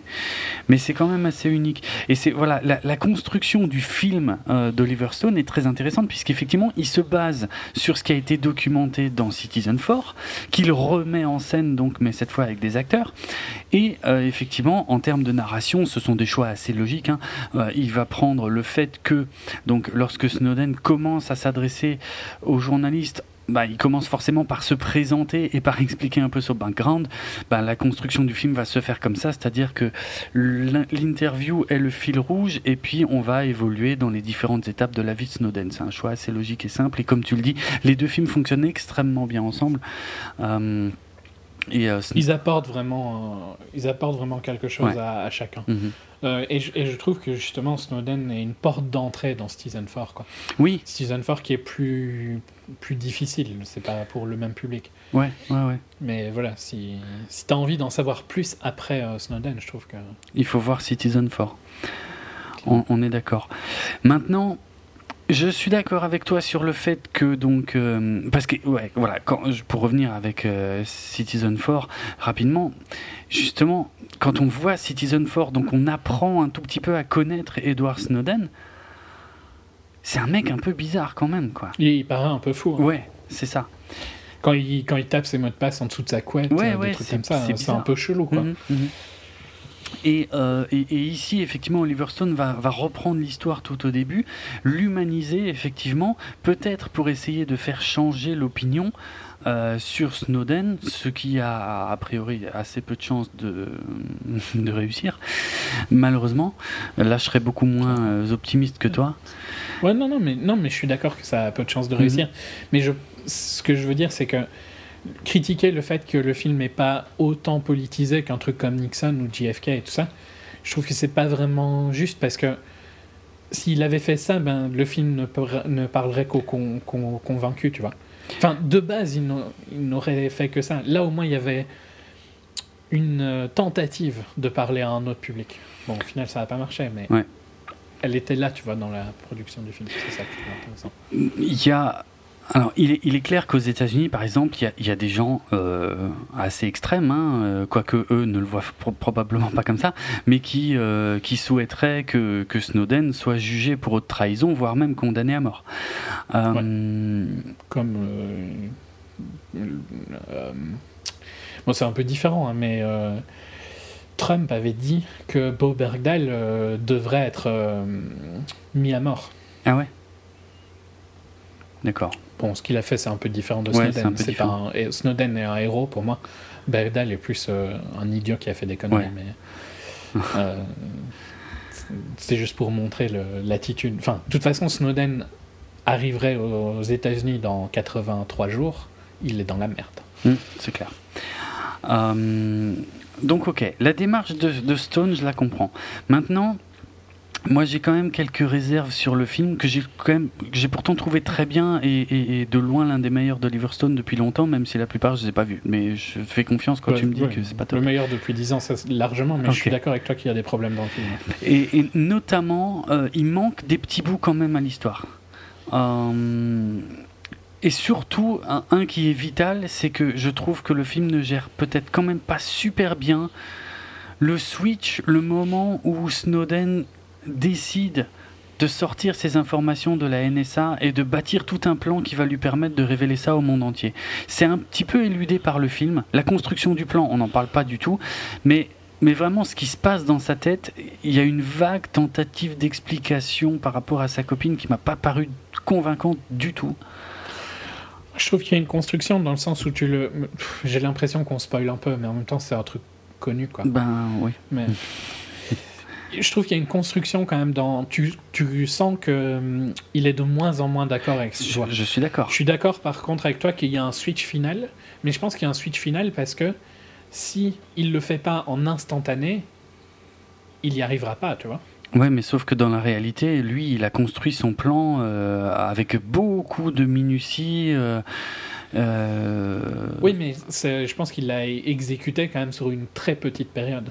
Ouais. Parce que c'est pas un. Il peut, il pouvait pas se permettre d'attendre, tu vois. Non, non, d'accord. Mais Plus t'attends, plus il y avait de risques. il y a, on y reviendra dans la seconde partie. Mais en tout cas, voilà, il y a, y peut-être des choses qui vont un peu vite sur la fin, ce qui est dommage. Après, euh, bon, d'un autre côté, c'est peut-être la partie de l'histoire qui est la plus connue. Ouais, et puis je trouve que tu as, tu as compris pourquoi il est arrivé à ça. Oui. Mais je suis d'accord avec Oui. toi qu'on aurait peut-être plus, plus sur comment il arrive à faire ça. C'est ça qui te manque? Non, pas que. Euh, effectivement, la, la façon dont il, enfin ouais, sa façon de faire, telle qu'elle est montrée dans le film, il, est évident, je pense, pour tout le monde que c'est n'importe quoi. Hein, ça, c'est, un peu hollywoodien. Ouais, c'est très hollywoodien, franchement. C'est sûrement pas comme ça qu'il l'a fait. Puis, euh, il me semble que de toute façon, à l'heure actuelle, on ne sait pas vraiment comment il a vraiment fait. hein. Euh, et euh, ça, donc le film ne le révèle pas. Non, mais c'est surtout vraiment lui en, tant- que personne. Évidemment, au long du film, tu comprends que quand il découvre euh, ce que la NSA peut faire, ça le gêne et ça le dérange de plus en plus. Mais de là à devenir un ennemi d'État exilé et qui révèle ses informations au monde, il y a quand même un sacré pas qui est franchi et ce pas n'est absolument pas expliqué, selon moi, dans le film. Je suis pas vraiment d'accord. Je suis d'accord avec toi qu'il y a des scènes qui sont très Hollywood dans le film. Et, je, Mm. et je suis d'accord que le film n'est pas parfait. hein. Je trouve Mm. qu'il a pas mal de défauts. Il est. C'est un bon film, mais c'est pas un film incroyable. Mais par contre, je trouve que la construction de comment il arrive à cette décision, pour moi, elle est logique. Elle est logique parce que tu, tu le vois être de plus en plus, déran- de plus, en plus dérangé Bien par sûr. ce qui se passe. Ouais, ouais. Et oui, il y a une décision finale, mais à mon sens, elle les méritait quoi, quand il la prend, cette décision finale. Et Même si je suis d'accord que c'est une décision de euh, j'ai une super vie à Hawaï ou je deviens un exilé. quoi. Ouais. Et je, je risque ma vie. Mm. Mais je pense que dans. C'est con, tu vois, mais je pense que dans la culture de certains. C'est. Ça revient au final à ce qu'il était, tu vois, au début, qu'il est très patriote et tout ça. Et, Oui, euh, c'est oui, et- effectivement ça c'est vrai que et c'est peut-être pas super bien expliqué dans le film justement. Euh, il considère que ce qu'il a fait, il l'a fait pour le peuple américain. C'est pour le peuple Ouais, américain. c'est vrai. Et je trouve que ça revient à ça, tu vois, parce qu'il a, il est tellement patriote qu'il ne peut pas accepter ce qui se passe. Pour moi, c'est mérité hein, comme construction, mais mais je dis pas, je, dis pas qu'elle est pourrie, je dis pas, mais il manque des bouts. C'est tout en fait. Il manque vraiment euh, la justification de, de, de, comment il en arrive là, quoi. Euh, il y a des choses qui le gênent, c'est sûr. Ah, il manque un truc. Bref. en fait, c'est surtout que la justification qui est donnée dans le film, j'ai l'impression qu'elle tourne presque plus autour de sa copine. Et, euh, et pour moi, ça marche pas. Mais je pense que c'est la goutte d'eau, tu vois. Dans le sens où euh, avant, c'était des étrangers. Et je pense que quand ça le touche lui, bah, ça, ça déclenche euh, tout un processus de réflexion, tu vois. Ouais. Je pense que c'est comme ça que je le vois. Mais, ça me paraît, un, moi, ça me paraît un peu cliché, hein, la façon dont ça se passe dans le film. Là, il y a des sacrés raccourcis, je suis sûr, qui sont pris dans l'histoire. Voilà, disons que c'est l'aspect qui me gêne le plus, en dehors des quelques scènes aussi un peu hollywoodiennes. Quoi. Mm-hmm. Mais bon, allez, on va. On va... Là, où, là où je le trouve intéressant, vraiment, c'est que tu découvres un peu qui est Snowden. Oui, ça, je suis d'accord. Ouais, ça, je suis totalement d'accord. Euh, Et que malgré que j'avais lu plein de trucs euh, sur lui, euh, bah, il y a quand même des trucs, tu vois, que, que j'ai trouvé intéressants dans, en regardant le film. Ouais. Ouais, pareil, hein, pareil. Moi, j'étais bien dedans. C'est vrai que j'avais déjà lu tout le parcours de Snowden il y a, il y a plusieurs mois ou années, je me souviens plus. Et, euh, et pourtant, je, voilà, je l'ai suivi avec plaisir dans le film. De toute façon, c'est bien écrit, c'est bien interprété, euh, c'est bien mis en scène, ce, tout, tout se déroule assez bien. Et puis en plus, on sait, on se doute d'où ça va. Et malgré ça, euh, on se fait pas chier. Mm. Donc voilà, le, le, film est plutôt. Tu découvres aussi plus un peu parce que je trouve que vraiment quand au tout début, hein, vraiment quand, quand les leaks sont sortis, il y a eu un peu un feeling genre il n'aurait pas dû avoir accès à ces fichiers-là. Euh, c'était un contracteur euh, pas super important. C'est vrai, c'est vrai. Le film remet un peu ça en place qu'il était quand même plus important que. Ouais, non, ouais. C'était pas juste un contractuel externe euh, qui a piqué des trucs dans lesquels il avait rien à voir. Non, non, il avait beaucoup à voir. Comme hmm. je sais plus. Ah merde, je sais plus son nom maintenant. Qui Manning. Ouais. Hmm. Chelsea Manning. Ouais. Qui lui, elle, je sais pas. Bah, elle maintenant. Euh, ouais. Euh, c'est plus de la chance, entre guillemets. C'est pas de la chance, mais. Hmm.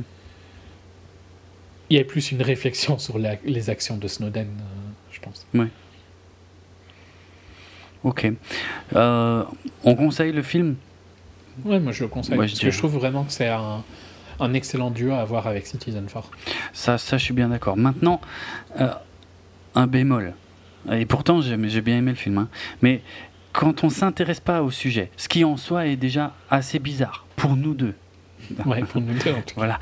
Mais euh, est-ce que est-ce qu'on le conseille aussi? Je dirais oui parce que je trouve que c'est super important, encore plus maintenant après euh, après Trump, parce que euh, ça montre les outils que va avoir Trump dans les mains. Exact. Exact. Et la puissance de ces outils. Mhm. Parce que hum, c'est aussi un truc que Citizen 4 montrait pas vraiment. Et que même si tu lisais tout ça, je trouve qu'il le rend bien la puissance des outils. Par des, petits moments qui sont ok, hein, je trouve aussi, hollywoodien, tu vois, genre l'activation de, de, la webcam. Ça. Ok, c'est un peu hollywoodien, mais c'est quelque chose qu'ils peuvent faire et de c'est différent de le lire ou de le voir je trouve je suis d'accord je suis totalement d'accord que voilà tous les petits exemples du film sont souvent assez clichés mais traduisent des choses qu'effectivement, techniquement, ils peuvent faire. Ouais. Genre, tu vois, je trouve que le film est peut-être la meilleure euh, raison pour laquelle les gens vont bloquer leur caméra de laptop, quoi. Ouais, ouais, bien sûr. Parce que tu l'as peut-être vu, t'as peut-être vu Zuckerberg le faire, tu t'as peut-être vu plein de gens le faire et tout ça. Et tu sais que c'est peut-être un truc logique à faire, mais je pense que le film va te donner envie de le faire quand tu rentreras chez, chez ouais, toi. Ça, c'est vrai. Si tu l'as pas encore fait. Maintenant, j'ai peur que en fait, le, film ne s'adresse surtout euh, qu'à des gens qui sont déjà convaincus. Je suis d'accord mm. que c'est ce qui s'est passé, mais je trouve pas que c'est le c'est comme ça que le film a été construit. Non, c'est vrai. Le film était visible par d'autres personnes, c'est juste qu'ils n'en ont pas été. Ouais, ouais. Puisque euh, puisqu'il marche pas du tout hein, au box-office. Clairement, euh, il est sorti aux États-Unis, il est sorti à la mi-septembre. Et il a à peine 25 millions de box-office, c'est la moitié de son budget. Il remboursera pas son budget, quoi, clairement. Non, je pense pas. peut-être, peut-être s'il a un Oscar buzz, ça va dépendre de ça. Mais je pense pas qu'il va avoir un Oscar buzz. Donc. Non, je pense pas non plus. Je pense que ça va être short, mais c'est dommage. C'est dommage parce que. Je dis pas que ça méritait des chiffres de fou, mais ça méritait plus que ça. Mhm. Ouais, non, ça mérite vraiment plus que ça. Il y a, en fait, c'est marrant parce que c'est dans le film, euh, il y a ce fameux dialogue qui consiste à dire, bah, je m'en fous puisque j'ai rien à cacher.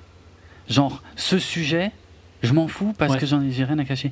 Mais je, je pense qu'il serait important de voir le film justement pour se rendre compte à quel point c'est grave de dire ça. Euh... Oui, parce que c'est la, la réflexion qu'ont plein de gens et c'est là je, je, suis même je me demande même si on l'a pas déjà dit à l'époque où on enregistrait Télécom que hum, genre la surveillance dans les villes et tout ça nous dérange pas parce qu'on n'a pas mhm. en tout cas moi elle me dérange pas particulièrement non moi non plus mais hum, il y a une limite tu vois oui c'est ça euh, il y a une sacrée limite qui a été franchie quand même et il y a une limite que la NSA euh, comprend vraiment pas qu'elle est là quoi et euh, c'est ça qui est inquiétant et c'est c'est ça que les gens. Ouais, c'est vraiment dommage qu'il marche pas parce que je trouve que c'est un film éducatif. Pas. Ouais, ça. Un peu. Éducationnel. Éducatif, mais euh, bien que, justement, je trouve que le film, tu vois, est très centré sur finalement Snowden lui-même. C'est normal, hein, c'est un peu c'est le titre du film, le thème. Mais finalement, le film euh, ne, ne tape pas, peut-être pas assez fort sur la thématique de la surveillance. Euh, ok, mais je dirais que justement Citizen 4, est... je suis pas en désaccord, mais je dirais que Citizen 4 est là pour poursuivre cette euh, pensée-là. Mhm. Ouais. Mais je suis pas en désaccord avec toi. C'est vrai que là, c'est plus une construction sur Snowden, sur pourquoi il est arrivé à cette décision-là. Mhm. Et je pense que ouais. c'est là où il, il, va bien avec euh, Citizen 4. Je suis d'accord que sans Citizen 4, c'est un film un peu moins bon. Hein. Oui, ouais. Là, là carrément, ouais. C'est, il est, le film est pas raté, mais quand tu t'intéresses au sujet, hein, je suis d'accord. Ouais, non, non, mais il, a un problème. Hein, mais le, film en, lui-même est bien, moi je le trouve bien. Mais, mhm. mais quand on s'intéresse au sujet, le film passe peut-être quand même un tout petit peu à côté de son sujet. Ça dépend qu'est-ce qu'on considère comme étant ça son sujet. Ça dépend ce que tu voulais, tu vois. Ouais. Moi je trouve qu'en tant qu'exploration du personnage de Snowden, c'était vraiment intéressant. Là, là je suis Et vu que le sujet de l'espionnage et tout ça, tu vois, je le, je le connais euh, peut-être pas autant que certains spécialistes, hein, je dis pas du tout ça. Mm. Mais euh, c'était plus pourquoi il est arrivé à cette décision qui m'intéressait avec le film, et c'est ça qui m'a raconté. Ok. Après, je pense que les, les, petits moments clés de voir ce que les produits de la NSA arrivent à faire sont suffisants pour faire peur aux gens. Oui, je pense aussi, oui. Et, oui. et justement, c'est ce côté, mm. tu vois, que je disais que le film n'est pas excessivement engagé, mais en n'étant pas excessivement engagé et plus accessible, me paraît plus intéressant. Même si je suis tout, encore une fois d'accord que ça n'a pas marché au niveau box-office. Non. Et donc les gens qui auraient dû voir ce film l'ont pas vu. Quoi. Mais de toute façon, euh, regarde, j'ai déjà dit ça il y a pas longtemps avec euh, le film Deepwater. J'ai l'impression que les Américains n'ont pas envie qu'on leur parle de ça ces derniers temps. Ouais ils ont visiblement préféré écouter quelqu'un qui gueulait et qui disait voilà qui parlait plus fort que les autres c'est une bonne preuve hein. c'est ouais c'est une, bonne... preuve de pourquoi un film comme Snowden peut pas marcher euh... c'est il veut pas qu'on leur mette le nez dans la merde ils veulent là ils ont voulu qu'on leur dise euh, regardez à quel point notre nation est grande et, et va le redevenir quoi ouais plutôt ça d'accord bon ben, ça fait peur que de penser qu'aux États-Unis, il y a probablement 50% des gens qui pensent que Snowden est un traître et un ennemi de l'État. Ça, ça fait flipper, ouais. ouais. Parce que. Autant on peut critiquer, parce qu'on ne sait pas comment ce sera en 2017 en France, hein, pour le mmh. coup, vu que les enchaînements foireux euh, qui se passent partout. Euh, mais. Je sais pas, j'ai l'impression que j'ai l'impression qu'il y aura un Snowden ici, il serait pas vu comme un traître. on ne pourrait en être sûr que si ça se passait vraiment, tu vois. Ouais, mais j'ai l'impression que il y aurait plus un, côté anti-gouvernement qu'il y a aux US.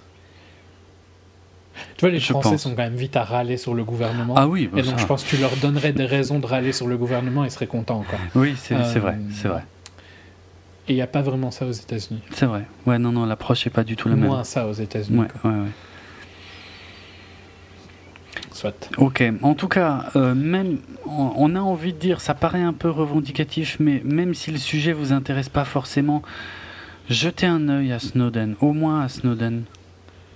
Et, puis si ça vous a intéressé, ben, il y a Citizen. Voilà, exactement. Aller plus en détail. C'est quand même assez. Euh, c'est un film qui pourrait prendre de l'importance avec les années, qui, parce qu'il montre le monde dans lequel on va vivre, en fait. Ouais. Surtout là, quoi. Ouais, ouais, c'est clair, plus que jamais. Donc voilà, euh, à voir, vraiment. Et puis en plus, euh, il n'est pas désagréable à regarder tout court. Il n'y a pas que le sujet, il y a de bons Même s'il n'est pas parfait, il, passe très bien. Non, il y a, de, ouais, il y a, de la bonne. Il pourrait peut-être être un petit peu plus court, un peu plus tu pourrais peut-être couper 10-15 minutes facilement, mais bon, ouais. ça, ça, ça, choque pas. Dans non, ça choque pas. Il y a, il y a quand même de, de, de jolis euh, moments. Euh, il, y a, il y, a, vraiment des efforts de mise en scène dans beaucoup de scènes. Euh, avec des angles de caméra euh, intéressants euh, qui, enfin, qui mettent en valeur ou les décors ou, le, ou certains types de mouvements. Donc voilà, c'est pas du tout un film plan-plan où, où Stone a juste posé sa caméra. non, non, il a, il a réfléchi un peu plus loin que ça. Il n'est pas complètement rouillé, donc le, le film est quand même sympa. Mhm. donc ouais, ouais, à voir. On passe à la partie avec spoiler. Ouais, même si j'ai l'impression qu'on a déjà discuté beaucoup de, de trucs qu'on va rediscuter. Mais c'est possible, on va, on, va voir. On va voir comment on va articuler ça. En tout cas, voici le signal sonore. Euh, bon bah donc euh, ouais comme je l'ai déjà dit euh, parce qu'on va on va pas faire du scène par scène là on est d'accord hein. donc de toute façon on pourrait séparer ça par endroit géographique, je trouve, que ça fonctionne. Ouais, clairement, clairement. Bon, tu vois, un truc, moi, dès, dès la scène d'ouverture, euh, quand il. Bon, celle-là, elle est presque de mauvais goût, la scène d'ouverture, en fait. Quand il débarque dans le petit centre commercial en face de l'hôtel avec son Rubik's Cube à la main, euh, c'est très cinématographique. Ouais. Euh, ça m'a limite pas trop plu. Bon, apparemment, c'est un peu comme ça quand même, hein, il me semble ouais. qui se sont reconnus. Ah euh, oui, alors euh, si on accepte le Rubik's Cube, oui. Euh, oui, oui, a priori c'est comme ça qu'il leur avait donné rendez-vous près de la fontaine et tout, ouais, ouais, bien sûr. Mais le, le, Rubik's Cube, je pense, c'est pour te montrer, regarde, il est intelligent, quoi, tu vois. Oui, c'est vrai. C'est un peu un, un peu un cliché geek. Voire nerd. Ouais, mais il, fonctionne. Il fonctionne, oui, parce que là, ça va. Il a, il veut dire quelque chose. C'est pas pour se moquer, bien sûr. Ouais, ouais. C'est. Ouais, ouais. Donc on va forcément. Oui. Non, il me dérange pas spécialement. Je suis d'accord avec toi que c'est. Ouais, encore une. Mais ça, va être un reproche qui va revenir plein de fois parce que tu peux reprocher en fait à toutes les scènes d'être très hollywoodiennes, mhm. mais en même temps, grâce à leur côté cliché hollywoodien, elles, euh, elles te permettent de comprendre euh, ce qui se passe. Ouais. Sans faire de l'expo, tu vois, je trouve. Okay. À part des trucs genre, euh, j'avance vers la fin du film, mhm. mais la sortie de la clé USB, ça a un petit peu Mission Impossible. Hein. Si ça s'est vraiment passé comme ça, non, euh, c'est clairement non, c'est pas possible. Moi, ça me paraît pas possible. Moi non plus, mais voilà. Là, pour le coup, c'est très Mission Impossible. Ou c'est un mhm. peu comme euh, dans No You See Me avec les cartes. Ouais, c'est clair. No You See Me 2. C'est dommage, hein. moi j'ai trouvé que c'était limite une faute de goût. Ouais, je sais. Je serais curieux de voir comment il les a sortis. Hein. Ah bah, il y a plein de gens qui seraient curieux de savoir comment il les a sortis, les données. Euh, excellent. C'est chiant qu'il le dit pas. bah oui, mais bon. Excellent. Euh... Bon, on commence force. Bon, en dehors de ce, ce genre de scène, je trouve, que tu vois, souvent les scènes sont utilisées justement euh, le, le, le renfort des clichés hollywoodiens t'aide à comprendre la scène sans faire de l'expo, voilà. Ça, au moins, avec ces codes-là, on comprend totalement ce qui se passe. Euh, ouais, tout à fait. Donc pour ça, c'est positif, je trouve. Mhm, mhm. On commence forcément, euh, on commence forcément euh, son passé par, euh, bah, par son passé militaire. On va pas remonter à son enfance et tout machin. On commence par son passé militaire en fait. Euh, lorsqu'il était, euh, en fait, il s'était engagé dans la, réserve de l'armée des États-Unis. Donc il voulait, faire partie en fait des forces spéciales pour aller combattre en Irak. Et puis, et puis il s'est blessé les deux jambes. Euh, et il a été euh, donc euh, en gros on lui fait comprendre qu'il ne peut pas continuer alors je sais pas si ça s'est passé exactement comme dans le film mais en tout cas voilà il a des problèmes de santé qui font qu'il peut absolument pas envisager une carrière aussi physique et donc il va, il va comment essayer de aider son pays d'une autre manière. C'est ça, c'est ça, en, entrant à, la CIA. Et bah, tu vois, il y a une scène qui est super bizarre. C'est la, scène où il passe justement l'entretien d'embauche pour la CIA et que le mec lui dit. Euh, enfin, il a l'impression d'avoir réussi l'examen, enfin le, pas l'examen, l'entretien, et puis le mec lui dit euh, non. Mais vu que j'ai personne d'autre, je vais vous prendre. Je vois pas en quoi ça sert le film parce que juste après, on va nous faire comprendre que Snowden est quand même un putain de surdoué. Un putain de génie. Ouais, ouais. c'est vrai que cette scène-là euh, sert pas à grand chose. je suis d'accord avec toi. Elle, je pense qu'elle sert, elle sert pour te montrer euh, le style de management que ça va être. Peut-être. Ouais, ça doit être ça. Mais bon, ça doit être ça. tu le sais bien, quoi. Oui. ça va pas être euh, Google, hein, la CIA. Mmh, mmh.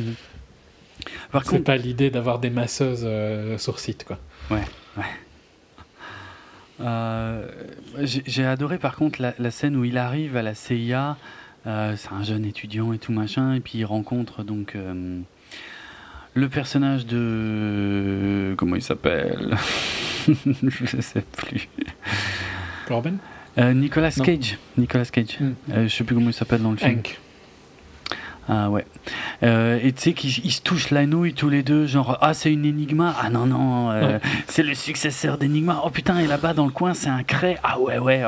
Bon là on est en plein euh, nerd porn. Plein nerd. Hein, Mais c'est bon moi j'ai adoré. Après ça parlera pas. ça Là, là, pour le coup on est peut-être le public. ouais clairement. clairement. Mais la scène est assez chouette en fait. Je veux dire au moins voilà il il a l'air d'avoir quelqu'un d'humain là-dedans, chose qui va se confirmer par la suite quand il, quand il a des petites discussions avec Nicolas Cage, hein, qui lui explique qu'il a conçu des programmes, mais que euh, euh, les projets n'ont pas été retenus par la CIA, mais qu'en fait finalement il s'est rendu compte plus tard qu'ils ont quand même été utilisés sous une autre forme, euh, machin. Bon, il y a une mise en place très importante pour le reste du film, évidemment. mais c'est sympa, c'est sympa. Et puis bon, il y a la fameuse scène où ils doivent donc craquer, euh, je sais plus quoi, le réseau électrique de leur ville. Euh, ils ont, je sais plus, 4 heures ou 6 heures ou un truc comme ça pour le faire. Et il fait tout en une demi-heure, quoi. Ça, c'est la scène pour te montrer, bon, vous voyez, il est intelligent. Hein. Ouais, c'est clair. C'est aussi très hollywoodien. c'est très hollywoodien, mais la, mais la, scène, euh, la scène marche bien, quoi. Et puis j'ai. Même... Un petit peu arrogant, hein, quand même. Quand il se lève pour dire, bon, j'ai fini. Ah, mais il l'est, hein, de toute façon. Mais tu vois. Mais ça, par contre, tu vois, c'est un peu bizarre parce que c'est pas du tout un feeling que j'ai jamais eu dans Citizen 4. Ah, tu trouves? Ah putain, moi je. Tu le trouvais arrogant dans Citizen 4 Un peu, ouais. Moi, je le trouvais euh, très capable, tu vois. Non, moi je le trouve un peu. Je vais comparer à quelqu'un qui n'a rien à voir, tu vois, mm. mais il y a des gens qui trouvent Federer arrogant. Et moi, j'ai jamais spécialement trouvé Federer arrogant. Par contre, il savait qu'il était le meilleur, tu vois. Mm-hmm. Mais il y a une distinction entre être arrogant et juste savoir que tu es très bon. Je suis d'accord. Moi, je le trouve un peu arrogant quand même. Parce que je le trouve plus arrogant dans Snowden que je le trouvais dans Citizen 4. Ah ouais? Mais t'as revu Citizen 4 pour le coup? Euh, Non, pas, pas, pas là. Ok. Parce que moi, j'avais vraiment euh, justement gardé cette image du mec qui est qui détient un pouvoir et qui va l'utiliser, c'est-à-dire qu'il va vraiment prendre son temps. Alors il croit en ce qu'il fait, tu vois, ça, il n'y a pas, j'ai aucun mhm. doute. Hein. Mais quand même, on, il a un certain plaisir. Tu vois, il y a un côté arrogant, en général, c'est pour faire le malin et tout ça. En général, les gens arrogants sont un peu cons. Oui, on va dire. d'accord. Ou, ou, en tout cas ne devraient pas l'être, tu vois. Mhm. Snowden, je dirais plutôt qu'il est conscient qu'il est très intelligent et qu'il est conscient qu'il peut faire quelque chose. Quoi. Ouais. Et c'est vrai qu'il est peut-être un petit peu distant plus qu'arrogant dans Citizen 4. Tu serais d'accord avec ça? Oui. Genre, il est au-dessus des autres. Tu oui, voilà, ça clairement, clairement. Il te le fait sentir. Je veux dire, il a, il détient quelque chose que personne d'autre n'a, et il va te le révéler. Il en fait pas des caisses. Genre, il a hein. la bonté de te révéler quelque chose. Ouais, un petit peu. Mais c'est léger, hein. Je dis pas que, que mhm. franchement, qu'il se comporte comme une merde. Mais, euh, mais quand même, tu le sens. Non, mais c'est un peu genre euh, la même attitude que Steve Jobs pouvait avoir dans certains moments, quoi. Euh, Genre. Ouais. Euh, enfin, Steve Jobs, c'était beaucoup plus palpable, hein, pour le coup. ouais, mais il y a des moments où Steve Jobs était arrogant, connard, et il y a des moments où Steve Jobs était plus, genre, euh, regardez ce que je vais vous donner, vous voyez. Mais en n'ayant pas ce feeling arrogant, je trouve. Mhm, mhm. Ça dépendait des moments. Ouais. C'est plus dans cette zone-là que je classifierais Snowden, alors qu'ici je le trouve plus arrogant. Euh, parce que c'est aussi une période différente de sa vie, tu vois. Enfin bon, en même temps, euh, tu es en train de casser le test qui, que personne euh, n'arrive à faire en 4 heures, tu as peut-être le droit d'être arrogant. C'est vrai, c'est vrai pour le coup. Ouais, ouais, c'est vrai. Moi, moi, ça fonctionne toujours. Enfin, j'aime bien ce genre de scène. Hein, de toute façon, je veux dire, le, le mec qui n'en croit pas un mot, qui vient vérifier euh, sur l'ordi, qui vérifie, et puis qui effectivement se rend compte qu'il a raison parce qu'il a euh, pas respecté le. Voilà, quelque part, il a. Les règles, on va dire, mais les règles entre guillemets, quoi. Ouais, il a pensé. Putain, je me rends compte qu'en français, c'est horrible. Il a, il a pensé hors de la boîte. ça se dit pas en français. Mais bref, ouais, ouais, il a été plus loin, mais finalement, c'est probablement ce qu'il recherche aussi. Et j'aime bien quand il lui demande après, euh, donc, euh, et je fais quoi maintenant? Et l'autre lui répond, bah, ce que vous voulez. Ça, ça a beaucoup de sens. Après, c'est un peu cliché aussi, hein, mais ça a beaucoup de sens. Euh, je sais pas si c'est important de s'attarder beaucoup sur la rencontre avec sa copine et puis le fait qu'ils se rendent compte qu'ils ont des idéaux politiques assez différents. Euh, elle est plutôt euh, démocrate, il est plutôt républicain. Bon. Oui et non, parce qu'au final, il pensait quand même qu'Obama allait changer. Euh, ça, mais on va dire, ouais, au moment où il se rencontre, il est plutôt républicain. Ouais, ouais, ouais. Il croit dans la guerre, en tout cas, on va dire, oui, tout à fait. alors qu'elle pas. Je trouve que c'est une rencontre. C'est peut-être comme ça qu'ils se sont rencontrés, mais je trouve que c'est un peu cliché, parce que c'est un peu. Au final, hein, je pense qu'en fait, elle ne lui parlerait pas. Ah ouais. Si c'était aussi franc, ouais. Genre, euh, moi je suis vraiment républicain, j'y crois à fond. Ah non, mais moi je suis plutôt démocrate, j'y crois à fond. Bon bah ciao. Hein. je pense qu'en réalité. Je dirais plutôt que. Parce que lui, il a jamais un feeling. Il, est patriote avant tout. C'est vrai. Avant d'être euh, affilié politiquement. C'est vrai. Mais elle, par contre, est vraiment anti-guerre. T'as raison, ouais. Et je pense que elle, vu comment son personnage est décrit dans le film, ne parlerait pas à Snowden. Lui, je pense, est plus ouvert à. Oui, c'est juste qu'il. Ouais. Lui, au final, c'est le pays avant tout. Hein. C'est pas vraiment une affiliation. T'as raison, t'as raison. C'est vrai que je, je, je, fais des raccourcis un peu. Hum... Bon, pareil, la scène, euh, de toute façon, il y en a plein. Hein. Scène, encore une fois, très hollywoodienne. Euh, l'explication euh, en cours, tu sais, où tu as le, le, mec, donc Corbin, enfin O'Brien, qui leur explique oui, le président est accusé d'avoir.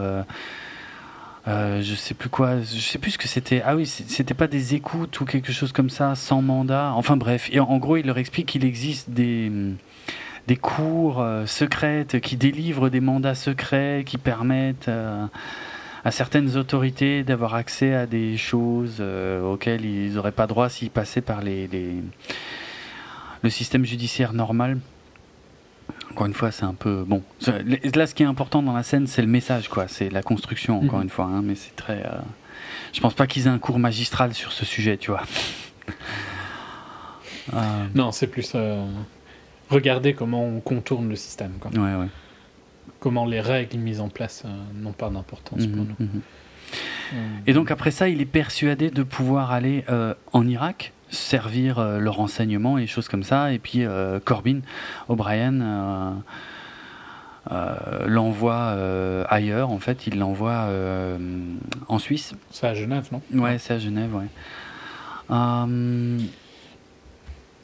Donc il est euh, donc il, donc il fait partie de la de la CIA, mais là ils ont ils sont sous couverture hein, puisqu'ils utilisent des des faux noms. Euh, couverture diplomatique. Couverture diplomatique, ouais, c'est là qu'on va euh, bah, qui va commencer tout doucement à découvrir les possibilités techniques offertes par par son par son job en fait. Mm. Il y, a tout, il y a tout un plot un peu, je trouve, qui est pas super utile. Je sais pas si c'est vraiment. Euh, mais où ils veulent un peu le rendre espion, tu vois. Je trouve pas ça. C'est un peu bizarre, c'est-à-dire que Il, ouais, il, a mis son nez Euh, je sais plus dans quoi d'ailleurs, euh, mais euh, il, Un truc à propos des banquiers. Hein, ouais, pour avoir des infos sur. ah oui, attends, moi je parle. Les liens avec les terroristes. Un peu avant ça en fait. C'est-à-dire que il, est, il, a mis son nez dans, dans un truc, il a essayé d'optimiser quelque chose qu'on lui avait pas demandé, et, et, finalement on lui fait faire des trucs de merde selon lui, et donc il, fait, il demande à ce que à distance O'Brien puisse l'aider à effectivement à participer à des choses plus importantes, plus intéressantes. Et c'est là qu'il ouais, qui va, euh, qui va commencer à, à se retrouver mêlé à cette histoire de ouais d'espionnage de banquiers pour essayer de découvrir des relations. Euh. Et donc c'est le personnage de Ben Schneider qui va lui montrer les logiciels, ce qu'ils peuvent faire avec, en fait, espionner les réseaux sociaux. Il y a tout un moteur de recherche. Donc ça c'est le système X-Keyscore, hein, euh, où tu tapes le nom d'une personne, tu tapes euh, quelques mots-clés et puis tu peux sortir n'importe quelle conversation de n'importe quel euh, réseau social. Et puis après, effectivement, l'histoire du banquier où euh, on t'explique bon bah il suffit de cibler l'entourage, on va on, va chercher un par un, on va bien trouver un truc qui va permettre de le faire plonger, de le faire parler euh, par le biais d'un. Ça, je trouve que c'est intéressant, mais ça rencontre pas vraiment l'histoire de Snowden. Ouais, ouais. C'est ça que j'ai trouvé un peu bizarre, parce que là, on passe dans un film d'espionnage. Oui. Qui t'explique comment l'espionnage fonctionne. Je suis d'accord, mais. Oui. Bon, je trouve que c'est ça, ça sert pas à grand chose. Tu vois. Non. Je, je suis d'accord avec toi, par contre, que le début de la découverte des outils, ça c'est intéressant. C'est classe. Mais euh, Surtout qu'il n'a pas le droit. Hein. Il n'a pas du tout euh, le droit de voir ce genre de choses. Donc de voir qu'on peut activer des webcams à distance, de voir qu'on peut accéder aux réseaux sociaux euh, de, de n'importe qui privé. mais c'est important pour le spectateur, c'est important, il faut, il faut le montrer, tu vois. Il faut bien mhm. montrer qu'on peut le faire. Mais, moi j'ai quand même bien aimé finalement la façon je sais pas si c'est crédible, hein, mais la façon dont fonctionne l'espionnage, parce qu'on voit tellement de films d'action qu'à un moment on ne sait plus comment ça marche en vrai. Et au final, qu'est-ce qu'ils font? Ils vont prendre un événement, ils vont profiter d'une faiblesse. Donc là, en l'occurrence, c'est une personne sans papier. Euh, euh, qui vont expulser. Euh, donc c'est le petit ami de la fille du banquier, hein, je crois que c'était ça. Mhm. Mais je dirais que comme, euh, comme quand le hacking est bien montré, c'est des actions sociales, quoi. Oui. L'espionnage, euh, enfin tout, c'est des actions sociales. Voilà, c'est très social, effectivement. Mais, mais moi, euh, je te jure, j'ai été surpris par la finalité du truc, c'est-à-dire finalement, ils amènent le mec dans un bar, ils le font picoler, et ils se démerdent pour qu'il conduise en fin de soirée, et ils le font arrêter. non, ça c'est vrai. Et ouais, c'est ça. En fait, ils le font arrêter pour conduite euh, ben, sous, un état euh, lamentable. Sous l'influence. Voilà, sous influence, oui, puisque c'est, c'est, pas. Oui, c'est plutôt comme ça qu'on dit. Et, euh, et en gros, là, il lui propose un deal, en fait. Soit tu nous lâches des informations, soit tu prends cher. Chose qui, qui, qui, dégoûte profondément Snowden dans le film. Snowden. Mm ça dégoûte déjà qu'ils risquent la vie de quelqu'un, tu vois. Oui. Quand ils le mettent derrière la voiture. Ouais, ouais, ouais. Je sais pas, ça m'a surpris, tu vois. C'est tout bête, mais ça m'a. Euh, ouais, disons que je trouve que c'est un petit peu une, une déviation de l'histoire principale. Légère, mais, on est euh, d'accord. Elle, fonctionne, hein, c'est juste que c'est pas. C'est pas vraiment son rôle principal. Non, non, on est d'accord, mais bon, voilà. C'est pour, euh, c'est pour introduire le fait. C'est pour qu'il puisse utiliser le produit, je pense. Ben pour qu'il en ait connaissance et pour qu'il y revienne plus tard. Mais là, dans un premier temps, il démissionne. Ah, puisque ah, avec tout ça, il y a quand même plein de passages avec sa copine, hein, mais je passe rapidement, très rapidement dessus. Oui, il colle déjà, euh, d'ailleurs, du, du, sparadrap sur la webcam du portable de sa copine, euh, que elle, évidemment, à ce moment-là, a aucun moyen de savoir, enfin, de se douter pourquoi. D'ailleurs, il utilise l'excuse des hackers russes qui auraient peut-être trouvé une excuse. Évidemment, il peut pas parler de son taf, hein, ça c'est tout à fait. Euh, normal. Enfin, je veux dire, en tout cas, c'est bien écrit. D'ailleurs, je pense que c'est aussi un problème de l'alchimie dans leur relation, c'est qu'il peut jamais rien parler. Oui, c'est un peu relou, mais probablement réaliste quand même, ça pour le coup. Probablement, ouais, mais bon. Ça n'aide pas dans le film. Non, dans le film, ça n'aide pas parce qu'ils n'arrivent pas, du coup, vu qu'on ne sait quasiment rien d'autre de Snowden dans le film, on a du mal à comprendre sur quoi se base leur relation. C'est ça. Alors qu'elle doit être vraiment particulière. ben ouais. Pour, euh, avoir survécu à ce qu'ils ont survécu. Hum, hum. soit de toute façon, euh, il, il, quitte la CIA, mais quasiment directement après, il va travailler pour Dell. Donc, Ouais, mais voilà, qui est en contrat avec l'armée. Et... et... il va être assigné à la NSA, donc, pour le coup. Ouais, ouais. Et donc, il développe un, un, programme de, de, sauvegarde, en fait, de, de sauvegarde de données. Un backup gigantesque. Ouais. Euh, enfin, en théorie. En théorie, voilà. Ouais. Alors, pareil, est-ce qu'il était vraiment si naïf à cette époque-là? Ou est-ce qu'il croyait vraiment euh, qu'il travaillait que sur un logiciel de Franchement, je pense que vu qu'il a dit qu'à la base, il pensait que Obama allait changer les choses, ah tu vois. Ouais. Euh, je pense qu'il était dans une phase où il espérait qu'Obama allait. Parce qu'il il allait travailler pour Dell et il allé au Japon en 2009 et Obama c'est 2008. Donc, euh, enfin, pour le coup, ça doit être fin 2008, début 2009 mm. qu'il a commencé son mandat. Euh, peut-être qu'il était dans l'espérance, en tout cas, tu vois, dans les deux premières années. Ouais. Je pense que ça, c'est possible. Et puis que ça s'est dégradé au fil, au fil, du temps, quoi. De toute façon, il est resté euh, 3 ou 4 ans, je pense, euh, au Japon, avant de repartir ailleurs. oui, oui, oui, oui. Il est apparemment il a commencé à bosser là-bas en 2009 et euh, c'est quelque chose qui est pas du tout montré dans le film d'ailleurs, mais euh, euh, des sources proches de l'enquête estiment que c'est déjà à partir de 2012 qu'il, quand il bossait chez Dell, qu'il a commencé à sortir des, documents et des infos. et ce n'est qu'en mars 2012 qu'il est, qu'il est envoyé à Hawaï en fait. Mais ça, c'est un... trois ans après. Ouais. mais c'est pareil, c'est un peu bizarre dans le film. Bon, c'est plutôt bien mis en scène, tu vois, tout le moment où ils expliquent tous les pays qui sont espionnés, notamment l'Autriche, et pourquoi on espionnerait l'Autriche? Tu vois, c'est assez. Bah, c'est bien tourné, c'est simple, mais euh, voilà. Euh, évidemment, il y a le 11 septembre qui change tout dans la tête des Américains, forcément, où qu'ils soient dans le monde.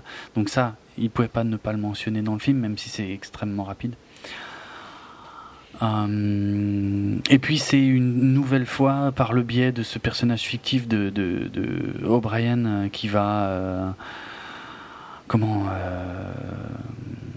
déjà quand il quitte quand il quitte le Japon parce que l'INSEE est revenu aux États-Unis. Oui, c'est vrai qu'il y a ça. Ouais, tu vois. Il y a une période hein, aux US qui est pas très longue. Hein, non, non, mais c'est vrai que à la base, elle, elle s'en va parce que ça marche plus trop. Ça ne fonctionne plus. Ouais, ouais. Et, euh, effectivement, quelques mois plus tard, il va, il va, il va se barrer aussi. Ouais.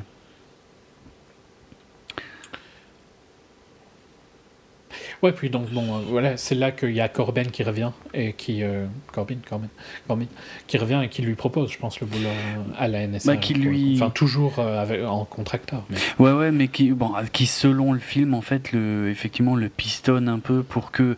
Alors, déjà, lui fait comprendre que son programme de sauvegarde ne, sauvait, ne servait pas qu'à faire des sauvegardes. Euh, mais qui lui fait comprendre que le programme est extrêmement apprécié et qui peut aller plus loin en fait, et que effectivement, donc, ouais, qui peut, qui peut aller à Hawaï et continuer à bosser là-dessus pour aller beaucoup, beaucoup, beaucoup plus loin. Euh, et là, pour le coup, dans la vraie histoire, et c'est vrai que c'est pas trop montré dans le film, mais il, il, est, il a accepté aussi cette position-là pour récupérer des données. Ah ouais? Ouais, ça c'est dans la. Enfin, c'est ce qu'il a déjà dit, quoi. D'accord. Qu'il avait pris le job à Bose Allen euh, parce que ça lui donnait un accès qu'il n'avait pas euh, ailleurs, quoi. Ah, ok. Tu vois, le film, Zap, que je trouve quand même quelques trucs, met un peu trop l'accent sur sa copine et pas assez sur euh, ce qui se passe dans sa tête. Ouais, je pense que c'est pour l'humaniser. Oui, c'est pour l'humaniser, c'est vrai.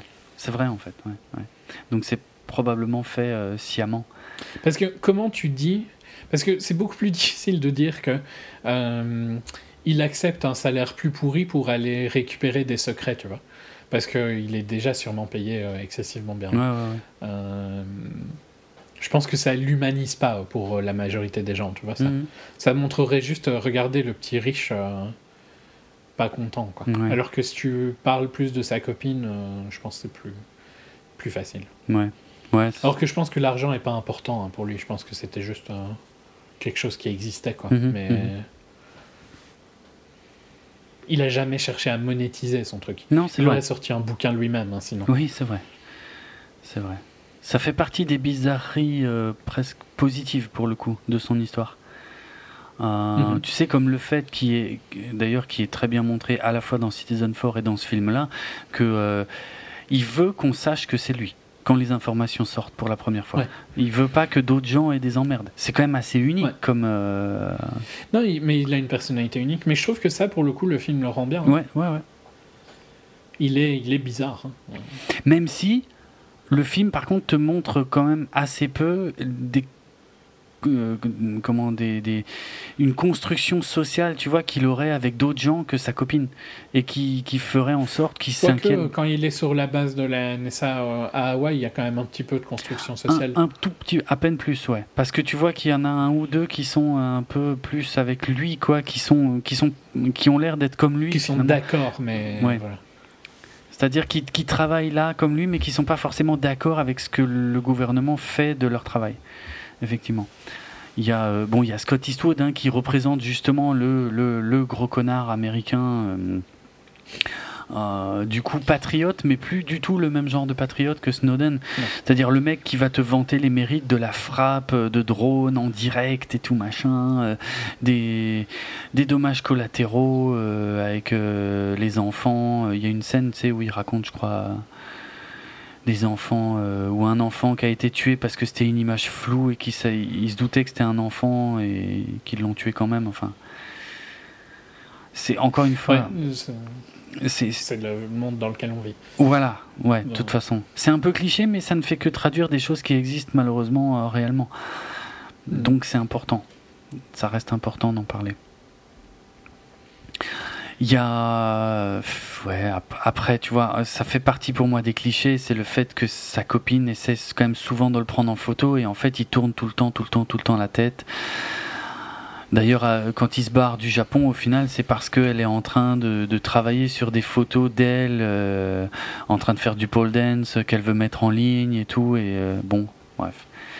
C'est un peu bizarre, hein, parce que, encore une fois, c'est un truc vrai de la vraie Lindsay Mills, Mhm, tout ça. mhm.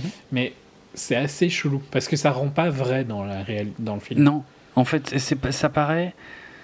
Il y a, il y a un fossé colossal entre, entre elle et lui. Ouais. Ouais, et, et j'arrive. Enfin, tu vois, il, Ça marche pas. Il, doit être- il est présent dans tous les cas. Ouais, ouais. Parce que hum, il est présent dans la réalité, je veux dire. Ouais. Mais il doit y avoir quelque chose dans la réalité qui fait que ça fonctionne, Bien sûr. qui est jamais montré. Quoi. Mhm. On est d'accord. On est d'accord. Pour le coup, peut-être que c'est quelque chose que il veut pas parler, tu vois. Oui, oui. euh, Peut-être qu'ils ont jamais vu Lindsay, hein, peut-être que. Ouais. Parce que elle aussi, elle a quand même, elle aurait quand même pu monétiser ça. hein. Putain, franchement, pour un- Oui, c'est vrai. pour des Américains, ils ont jamais monétisé leur histoire. Ouais, c'est vrai. C'est vrai. Elle aurait pu rester aux US, hein, Oui, c'est vrai. Mhm, clairement. faire un bouquin. euh, J'étais avec Snowden, blablabla. Ouais. Bon. Non, elle l'a suivi. Il y a vraiment hein, quelque chose de profond qui est. C'est dommage, je trouve. Parce que c'est dommage par rapport au fait que justement, c'est sur ça qu'il essaye de se concentrer. Quoi. Ouais, dans le film, et, et, et pourtant, c'est son... au final, moi, c'est les scènes qui m'ont le moins intéressé, c'est les scènes avec sa copine. Mhm. Évidemment, Ouais, mais parce qu'elle fonctionne pas vraiment. c'est voilà, euh, et bon, c'est beaucoup d'exposition. hein, euh, je veux dire, c'est censé traduire d'autres choses euh, dans le film. Je trouve que il y a des scènes vers la fin du film avec ses collègues Mm. où ses collègues comprennent ce qu'il va faire, tu vois. Ouais. Bon, ça, Euh, ça m'a paru bizarre, mais pourquoi pas. Ouais, mais il y a plus de. Il y a une relation plus profonde entre ses collègues et lui Oui. qu'il y a entre sa copine et lui. Ouais, ouais. Et pourtant, euh, elle, elle, a une demi-heure, quoi, cette relation. À l'écran, on vient de les rencontrer. Ben ouais, c'est Pas vrai. tous, mais certains. Non, non, mais c'est vrai. C'est vrai. Et donc. euh, Il y a un problème. Il y a quelque chose qui fonctionne vraiment pas avec elle, quoi. Et, et, et ça fonctionne pas aussi non plus parce que. Mais encore une fois, c'est peut-être. pas- On sait pas vraiment son rôle hein, là-dedans. On sait pas ce qu'elle savait avant et tout ça. Officiellement, elle savait rien. hein. Ouais, mais ça te paraît vraiment possible? Enfin, j'en sais rien. Je- Ça me paraît pas impossible. hein. Euh, Ouais, vu qu'il est tellement bizarre, c'est pas impossible. C'est ça. Je me base sur lui là du coup et ça me paraît pas Ouais. impossible qu'il ait voulu aussi un peu la protéger et pas de la façon cliché qui est dans le film en lui disant moins tu en sais moins tu seras en danger. Non, je pense qu'il lui a juste rien dit. C'est tout à fait possible. Ouais.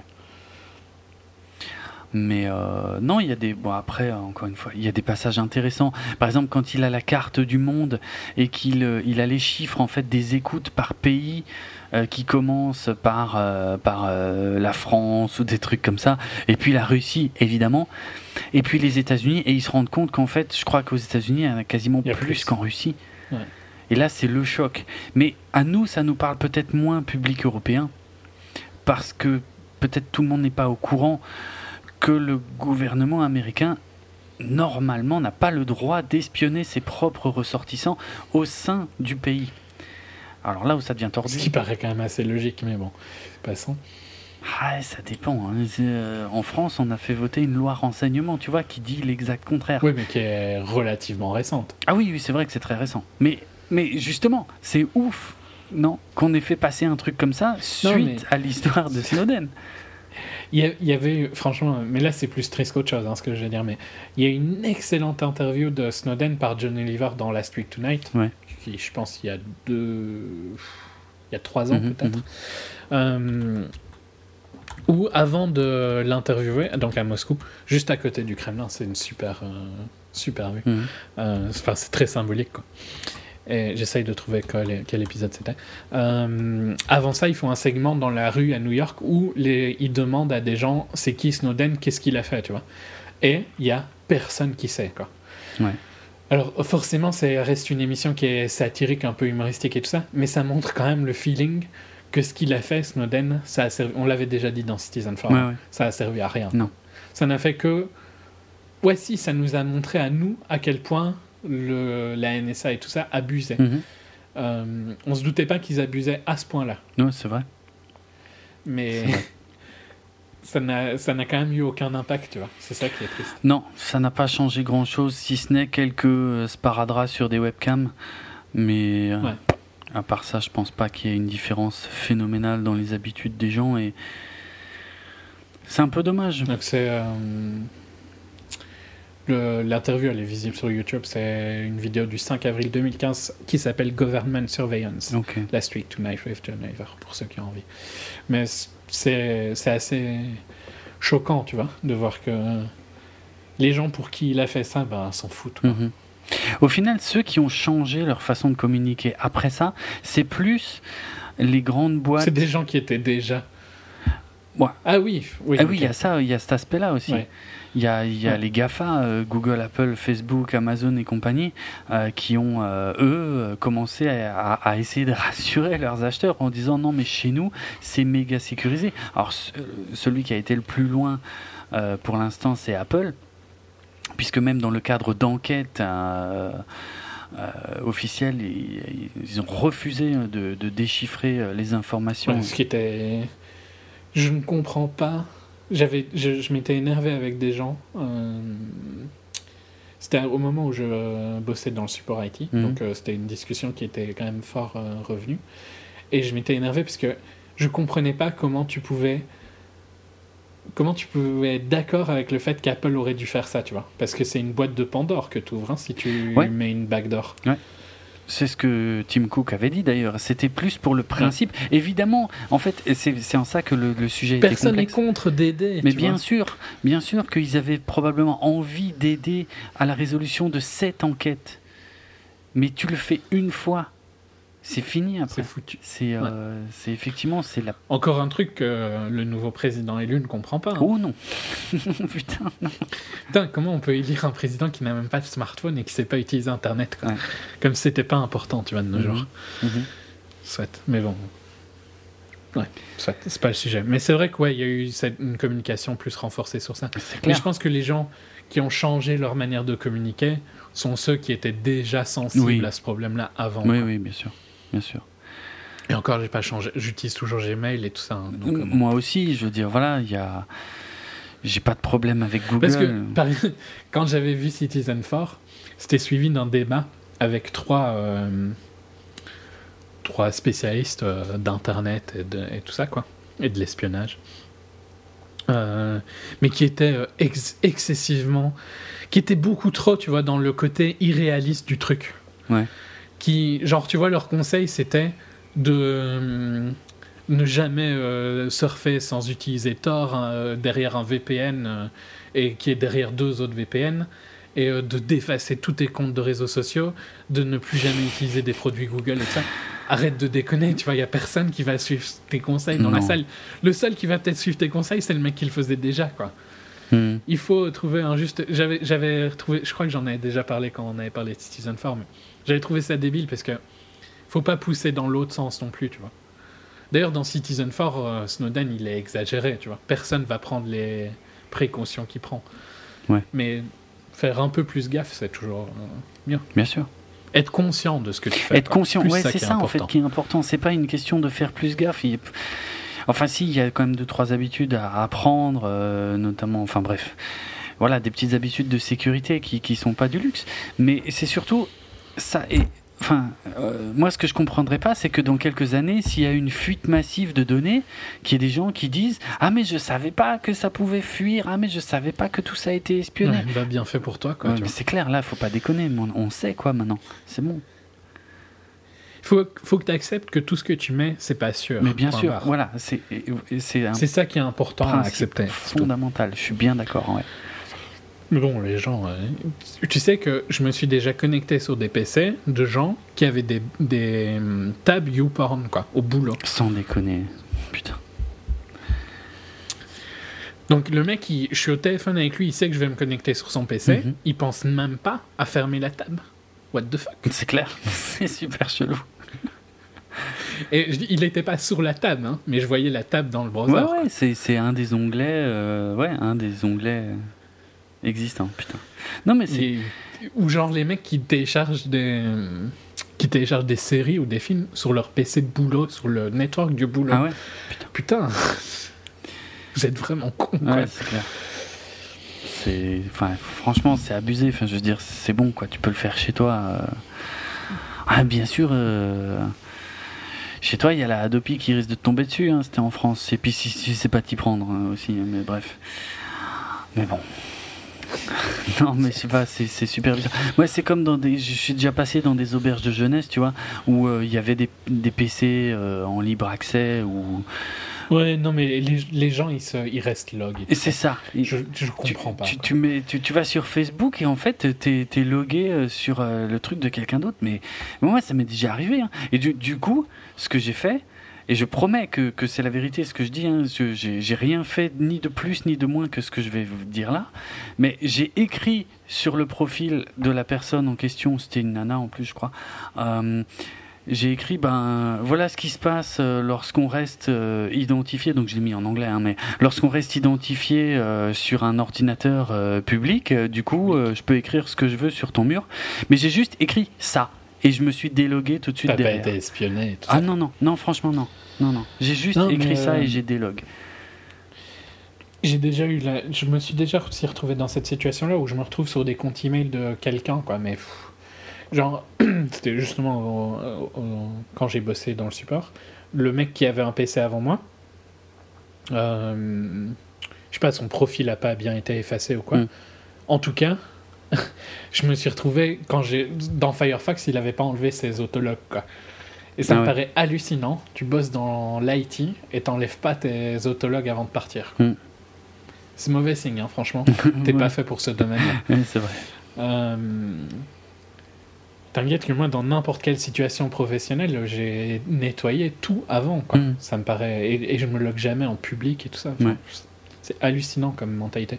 Mais c'est la même chose. Euh, j'ai déjà vu euh, ma cousine, assez jeune, tu vois, genre 14-15 ans, un truc comme ça, euh, loguer sur le compte de. sur le euh, PC de ma grand-mère hmm. et le compte était toujours logué après. Ouais, ouais. Mais c'est pas normal, tu vois. Non, pas du tout. Parce que ça montre un ça montre un manque de connaissances. En fait, ça, ça montre qu'ils ne devraient pas avoir accès à ce qu'ils ont accès. Parce qu'ils ne sont pas capables d'utiliser ça comme il faut. De sécuriser avec les moyens les plus basiques qui est de se déloguer, effectivement, quand tu Oui, parce que bon, tu te fais espionner par la NSA qui euh, active ta webcam. Euh, bon, c'est pas vraiment de ta faute, quoi. Non. Euh, tu pouvais rien y faire, euh, t'as pas eu de chance. Mais là, c'est du basique de chez mmh. basique, quoi. Il, a, il, il a été prouvé que en laissant juste un accès euh, Facebook hein. ou, ah ou, Gmail ou un truc comme ça, tu peux faire. Mais Gmail, mais t'as accès, euh, ah. as accès à mon Gmail, mais t'as accès à tellement de trucs accès de ma à vie, tout, mais bien sûr. Il y a eu, euh, il, y avait eu des affaires il y a maintenant quelques années de de social engineering, tu sais, à partir d'un compte mail qui permettait de pirater tout, en fait, tout, tout le reste. Pour quelqu'un qui connaît, c'est facile. Mais pour, ouais, pour le, la plupart des gens, ils se disent Ouais, bon, qu'est-ce qu'il va lire dans mes emails? C'est bon, il n'y a rien de grave. Non, mais c'est pas comme ça que ça marche. c'est pas aussi simple. En fait. Tu peux avoir. je pense que tout le monde a des mots de passe bidons pour plein de sites dont j'en ai rien à foutre. Hein. Mm. Euh, mais putain, pour certains sites, euh, fais des trucs sûrs. Quoi. Ah non, mais c'est clair, moi je. Et si t'es pas capable, utilise un programme. Hein. C'est pas dur. Ouais, ouais. Non, puis même la, double authentification, c'est pas grand chose, hein, mais euh, ça mhm. suffit. Ça suffit. Ouais. Il y a un warning, hein, il me semble, sur Gmail quand tu te logs dans notre PC. Ouais, ouais, ouais. À chaque fois que je me log euh, d'un appareil inconnu de Gmail, je reçois tout de suite un, un email, voire peut-être même un SMS. Non, le SMS, c'est le code. Mais euh, ouais, ouais, je reçois tout de suite un email. Tel appareil s'est connecté à votre compte. Et j'ai ça pour Google, pour Apple. Euh, probablement pour Facebook également, et puis bah comme ça je suis tranquille. Hmm. Je sais pas, c'est pas vraiment le sujet de Snowden pour le coup. Enfin, ça, ça, en fait mais c'est le sujet que les gens devraient être plus. Oui, voilà. Mais tu vois, ils sont même pas conscients de ça. Comment est-ce que tu veux qu'ils soient conscients hmm. des trucs de la hmm. NSA quoi Mais c'est triste, hein, parce que le mec, il a, il a gâché sa vie hein, pour euh, essayer d'aider enfin bon, au final, il a l'air de s'en sortir, mais quand même, il a accepté un sacrifice hallucinant que quasiment personne ferait. Mm. Il avait, je trouve que c'est un des points forts du film. Par contre, pour le coup, c'est de montrer à quel point il avait une belle vie quand même globalement. Euh, c'est pas euh, un loser qui, au final, ça changeait pas grand chose de faire ça ou rien. Enfin, tu vois que sa vie était pourrie dans tous les cas. Mm. Non, et là, il accepte de vraiment de détruire sa, sa, vie sans savoir ce qui va se passer, quoi sans savoir s'il va pas se faire tuer, sans savoir s'il reverra jamais sa copine, en sachant qu'il reverra jamais sa famille. Euh, tout ça, tous c'est des trucs qui sont présents dans Citizen 4, hein, mais je trouve que ici tu vois plus le avant. Tu vois plus ceux qui sacrifient que tu voyais pas dans Citizen 4. C'est un point fort. Et ce qui est triste pour le coup, c'est qu'il a fait tout ça pour que les gens s'en foutent. Quoi. Mm. Mm. Je trouve ça tellement hallucinant. Je pense que c'est un truc qui me rend vraiment triste et ça me rend triste que c'est peut-être aussi pour ça que j'ai plus d'affection pour le film, tu vois, c'est que je... j'ai envie, tu vois, qu'il marche. Ouais, bien sûr. Bien sûr. C'est, ouais, non, mais c'est, un sujet qui est tellement d'actualité que le film devrait naturellement fonctionner beaucoup mieux que ça. Et non. Mais pour le coup, ils font parce qu'on critique les US qui n'ont pas, qui ont pas envie de voir, tu vois, comme tu disais dans Deepwater, mais il a fonctionné nulle part. Hein. Non, c'est vrai. Non. Ça. C'est bizarre. Enfin, pour nous, c'est bizarre. Mais bon. Ouais, c'était euh, un gros film, quoi, quand même, pour moi. Je pense aussi. Genre The Wall qui a fait plus, quoi, tu vois, de box-office. Ah ouais ouais. alors que Alors que, bon, je sais pas, ça me paraît plus intéressant. Je dis, Philippe Petit, en tant que personnage, était ultra intéressant. Mmh. Man Lawyer est un excellent documentaire. Mais euh, moins que Snowden, quoi, pour moi. Ouais, c'est un mec qui a marché en deux tours, quoi. Fondamentalement, c'est un peu moins intéressant. Mm. Visuellement, c'est peut-être un peu plus incroyable. C'est plus visuel pour le coup, ouais. Euh, bon, revenons un peu au, déroulement du film. Donc il y a, y a ce virage dont j'avais parlé hein, quand, tu, quand il regarde la carte, machin, avec les nombres d'écoutes qui se rendent compte des écoutes aux États-Unis. Euh, encore une fois, scène très hollywoodienne où t'as le chef qui débarque et dit Ah, mais on avait fait un pari, machin. Bon, ok. Euh, de toute façon, ça s'est probablement pas du tout passé comme ça. Euh, et puis après, donc après, il y a le la petite teuf qui font où il voit sa, il regarde sa copine au loin, il a sa deuxième crise d'épilepsie bon, qui, finalement n'amène pas grand chose hein, dans le film. Euh, mais si ce n'est qu'après, donc, il est de nouveau convoqué euh, devant. Pendant toute cette période, par rapport à l'histoire vraie, il paraît en théorie qu'il avait fait des rapports hein, pour euh, le fait qu'il trouvait qu'il y avait des, des, des programmes problématiques. Ah ça. Mais bon, ça c'est. Je ne suis pas en désaccord que ça aurait pu être présent dans le film. Mhm, mhm. Je trouve que ça aurait mieux servi la construction, ouais. Parce qu'en gros, le switch, il va se faire dans une scène que je trouve c'est l'une des plus clichés. C'est-à-dire, c'est la fameuse scène que j'ai déjà mentionnée, hein, où il est devant un écran géant avec. Euh, euh, comment il s'appelle? O'Neill au... Ah, Hank Non, c'est qui Hank? Non, Corbin. O'Brien. Hank, c'est Nicolas Cage. Ok. Ah oui, c'est vrai. Euh, oui, oui, Corbin O'Brien, ouais. Ou euh, qui, qui, est très proche de l'écran. Donc là, on est vraiment. Euh, euh, c'est 1984, c'est Big Brother, quoi. Je veux dire. Il lui demande s'il a eu accès à des choses qu'il n'aurait pas dû. Dans un premier temps, il répond non. après, en gros, il lui fait comprendre qu'il le sait puisqu'il lui confirme que ne t'inquiète pas, ta copine ne te trompe pas avec l'autre gars et tout machin. Il finit par avouer, il finit par dire oui, oui, j'ai vu, j'ai machin, je sais et tout. Et puis, euh, on est censé croire à la prise de conscience soudaine là où il rentre chez lui quasiment en courant, il sort sa copine de la maison et il lui dit ouais, euh, il faut qu'on discute dehors, machin. Mais moins je t'en dis, mieux c'est. Il faut que tu rentres aux États-Unis. Euh. C'est le passage qui m'a le moins plu parce que voilà, je... c'est probablement l'une des questions quand même les plus importantes du film qui n'est pas qui n'est pas résolu au final. On a on a droit à un truc ultra cliché.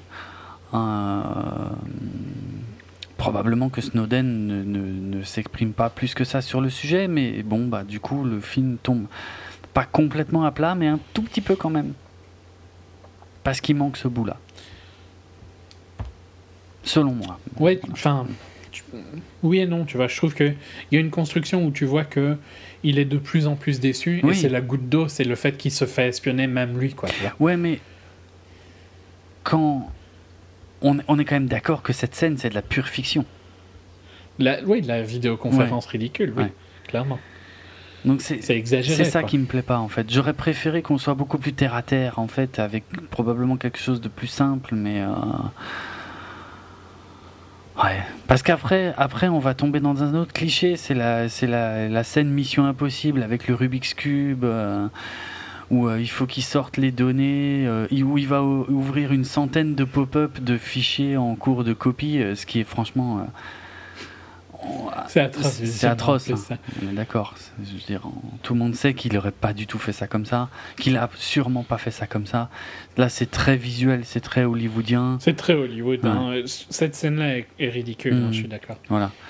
Bon, il faut bien qu'il y ait de la tension aussi de temps en temps. Je veux dire, je comprends pourquoi ils le font. Et... Par contre, ça marche en tant que tension. C'est vrai. C'est vrai que la, la, scène marche assez bien en fait. Ouais. En plus il te rajoute le petit détail que, euh, comme un con, euh, la carte SD lui échappe, euh, qu'il y a son collègue qui vient mettre le pied dessus, donc il a tout compris et tout machin, machin. Le. Et puis il a dit. Je trouve que en tant que film, franchement, cette scène marche bien. Ouais, ouais, ouais, Jusqu'à jusqu'au garde final et tout ça. Mais je suis d'accord que si tu y réfléchis, elle est débile. C'est totalement débile, je veux dire. Même la conversation en langage des signes, parce qu'ils sont écoutés, genre ils, ils seraient écoutés mais pas filmés. Enfin, Nimp, franchement, euh, bon, voilà. Ce que ouais, ils ont peut-être les angles, hein, par contre, mais bon. Ouais, admettons. Euh, ça, ça me dérange pas. Mais ouais, franchement, la, la, scène fonctionne en tant que scène de cinéma. C'est juste qu'elle n'a pas beaucoup de sens en tant que euh, film réaliste. Elle est clairement là pour boucher des trous de l'histoire de, de, Snowden. Mais elle marche bien. On est d'accord. Ouais, et puis elle est là pour que ce soit pour qu'il y ait un élément, un moment thriller. Oui, parce qu'il en faut forcément un peu. Bien sûr, bien sûr. Tiens, ça me fait penser que Snowden, qui a servi quand même un peu de consultant sur le film, a clairement dit à, Oliver Stone que, euh, tu sais, les, ces bases informatiques qu'on voit toujours euh, dans, tous les films, euh, les Jason Bourne notamment, sont quand même vachement plus chiadés que ce qu'ils ont en vrai. Hein. En vrai, c'est des bureaux, ça doit être des bureaux tout cons. Hein. Euh, Bof, euh, t'as déjà vu une salle serveur, quoi. C'est ultra basique. Ben ouais, c'est clair. Enfin, j'ai jamais vu une salle serveur de la CIA, hein, c'est peut-être plus cool, hmm. mais euh, la réalité, à mon avis, c'est que c'est vachement basique. Ouais, ouais. Y a pas, c'est pas beau, quoi. Tu vois. C'est souvent moche, en fait. C'est ça, c'est ça que les films ne montrent jamais, c'est que, ouais, ok, même, même si t'as bien câblé au début, il y a un moment ou un autre où ça devient un peu le bordel. oui, bien sûr. Bien sûr. Ouais, puis en fait, on voit jamais les serveurs dans les films, on voit que des gens alignés euh, devant des petits écrans, et puis tout le monde est devant un écran géant, et puis tu as le chef qui est tout en haut de la salle euh, et qui regarde ça. Euh, qui... Ça, on se demande ce que font vraiment tous ces gens. Je, trouve que le, le, mieux, pour le coup, c'était quand même Spectre. Je sais pas si tu te rappelles des, du serveur dans Spectre. C'est particulièrement pathétique. Euh... Parce qu'ils avaient tous des petits costumes blancs euh, sur des chaises qui avaient l'air inconfortables. Oui, oui, oui, c'est vrai, quand ils visitent la base de l'autre con, oui, oui. Et vraiment tous droits, tu vois. Oui. Pas avachés comme la majorité des informaticiens que tu verrais. c'est clair. Ah là là. Non, j'avais, dans le style, j'avais bien aimé, par contre, pour rester dans James Bond, euh, dans Skyfall, ces serveurs qui ont un style un peu euh, post-apo euh, punk. ah oui, les serveurs de, avaient un style de Skyfall. assez sympa. Ouais, sur l'île au Japon, là, ouais, ouais, ceux-là, ils étaient assez classe. Mm, mm. Et pas spécialement plus réaliste, mais pas moins réaliste non plus. ouais, ouais. Différent, soit. C'est pas le sujet non plus. Mais ouais, bon, ça. Faut bien que ce soit hollywoodien. Ouais, ouais. Bon, une fois que dans le film, en tout cas, une fois qu'il sort euh, les infos avec sa petite carte SD cachée dans le Rubik's Cube, euh, qui file aux gardes, euh, en tout cas, on arrête les flashbacks. On arrive dans le présent, donc dans l'hôtel à Hong Kong. on nous explique pas vraiment. Enfin bon, je connais la vraie histoire. Enfin maintenant, je m'en souviens pas super bien, mais il avait demandé un congé pour aller à Hong Kong et il avait plus ou moins étudié le truc pour que ce soit euh, pour pas trop risquer d'extradition rapide vers les États-Unis. Enfin bref, il avait bien bâti son plan quoi. Il avait renvoyé sa copine chez elle aux États-Unis. Ça on le voit dans le film. C'est probablement le seul truc de ce passage qu'on voit. Euh, et donc on revient au présent des interviews et puis la révélation. Un, encore malheureusement un truc qui ne marche pas pour moi dans le film, c'est les hésitations du Guardian à, révéler les infos en fait. En fait pour moi toutes les scènes dans l'hôtel, hmm. je les comprends parce qu'elles sont indispensables dans le sens où si elles n'étaient pas là, tu vois, euh, il y aurait un manque. Mais elles fonctionnent beaucoup moins bien que celles de Citizen ouais, c'est clair. C'est clair. En fait, elles ne font que répéter Citizen 4, mais en moins, bien. Donc forcément, c'est dans mes scènes euh, que j'ai le moins aimé, mais mhm. elles sont indispensables aussi. Ouais, ouais, si on veut. Mais euh, je trouve qu'elles apportent pas énormément. Euh, mais elles apportent pas énormément parce que tu as vu Citizen 4. Ouais, enfin, à partir du moment où il, a sorti les infos de la CIA et que. Oui, ok. Je dirais que les scènes qui, qui servent à rien et que je trouve un peu chiantes, c'est celle avec la patronne du bar. Oui, c'est de celle-là que je parle en fait, surtout. Oui, oui, c'était de celle-là que je, parlais. Hein. Euh, Parce que toutes les scènes dans l'hôtel fonctionnent, c'est juste qu'elles fonctionnent moins bien que Citizen Ça, ok. Mais Glenn joue bien et tout ça. Mhm. Et Ewen joue bien. Ewen. Mais la responsable qui dit ah je sais pas si je vais pouvoir publier tout machin, euh, franchement on s'en branle, on sait bien qu'il va le publier euh, donc. ouais, c'est ça aussi qui fonctionne. Ça n'a aucun intérêt. Aucun intérêt. Et puis bon, bah effectivement, après on suit la publication, les premières réactions, mais tout ça, là je suis totalement d'accord, tout ça est mille fois moins impressionnant que dans Citizen 4. Euh, ce, ce, suivi vraiment heure par heure euh, suite aux premières révélations euh, dans Citizen 4, c'est ouais, c'est parfait. Enfin, je veux dire, c'est c'est incroyable non, presque de le suivre comme ça. C'est un thriller. Ouais, ouais, ouais, ouais, Que là, dans le film, c'est beaucoup plus cliché. Même euh, le, moment où t'as Corbin qui est devant sa télé, euh, dans sa... là, c'est presque un décor de James Bond hein, euh, aussi, avec le téléphone qui sonne. Ouais, c'est bon, on a compris, on n'a plus besoin de ça, quoi, à ce stade du film. Non, pour moi, à ce stade, ça ne le film n'apporte plus rien vu qu'il ne fait que répéter Citizen mm en moins bien. Mais, Mais bon, c'est logique que ce soit là aussi. Hein, Oui, oui, bien sûr. Il y a quand même quelques petits éléments euh, sympas qu'on ignorait.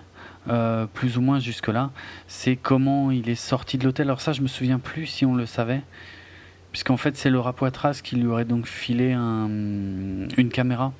Donc l'objet finalement qu'il déteste le plus, si on en croit tout le reste du film.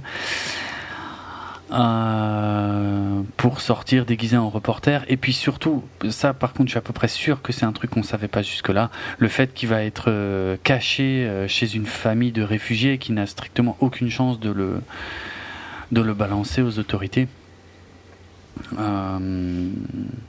pour qu'il puisse ensuite s'enfuir, même si, encore une fois, il y a un énorme trou dans le film, c'est que on nous dit bien que son passeport a été révoqué, qu'il peut pas aller là où il veut. Ouais, il y a un truc bizarre hein, avec ça. et on ne sait pas comment il a atterri en Russie au final. Ouais.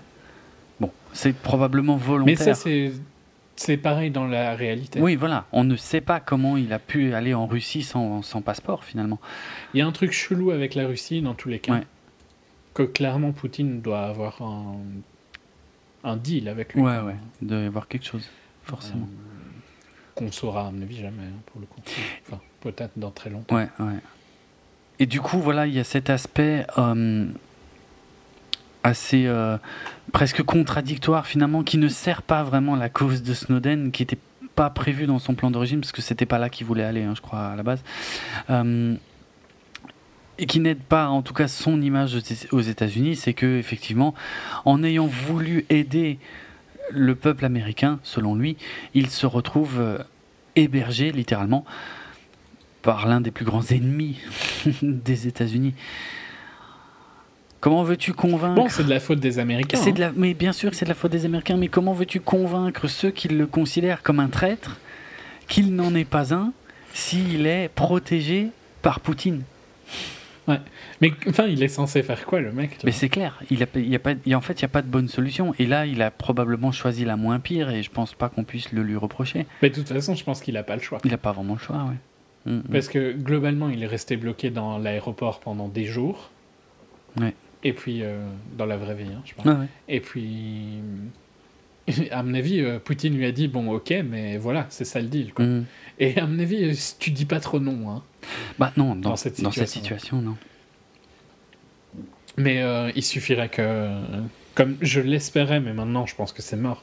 Mais j'espérais vraiment qu'un des derniers actes d'Obama, ça aurait été de de le pardonner, mhm. quoi, euh, qu'il puisse rentrer chez lui. Et ça aurait été un geste ultra fort parce que les whistleblowers, les euh, lanceurs d'alerte, devraient être récompensés, quoi, pas euh, punis. Ouais. Ça, c'est, tellement une mauvaise manière de, de traiter ce genre de personnes. Mm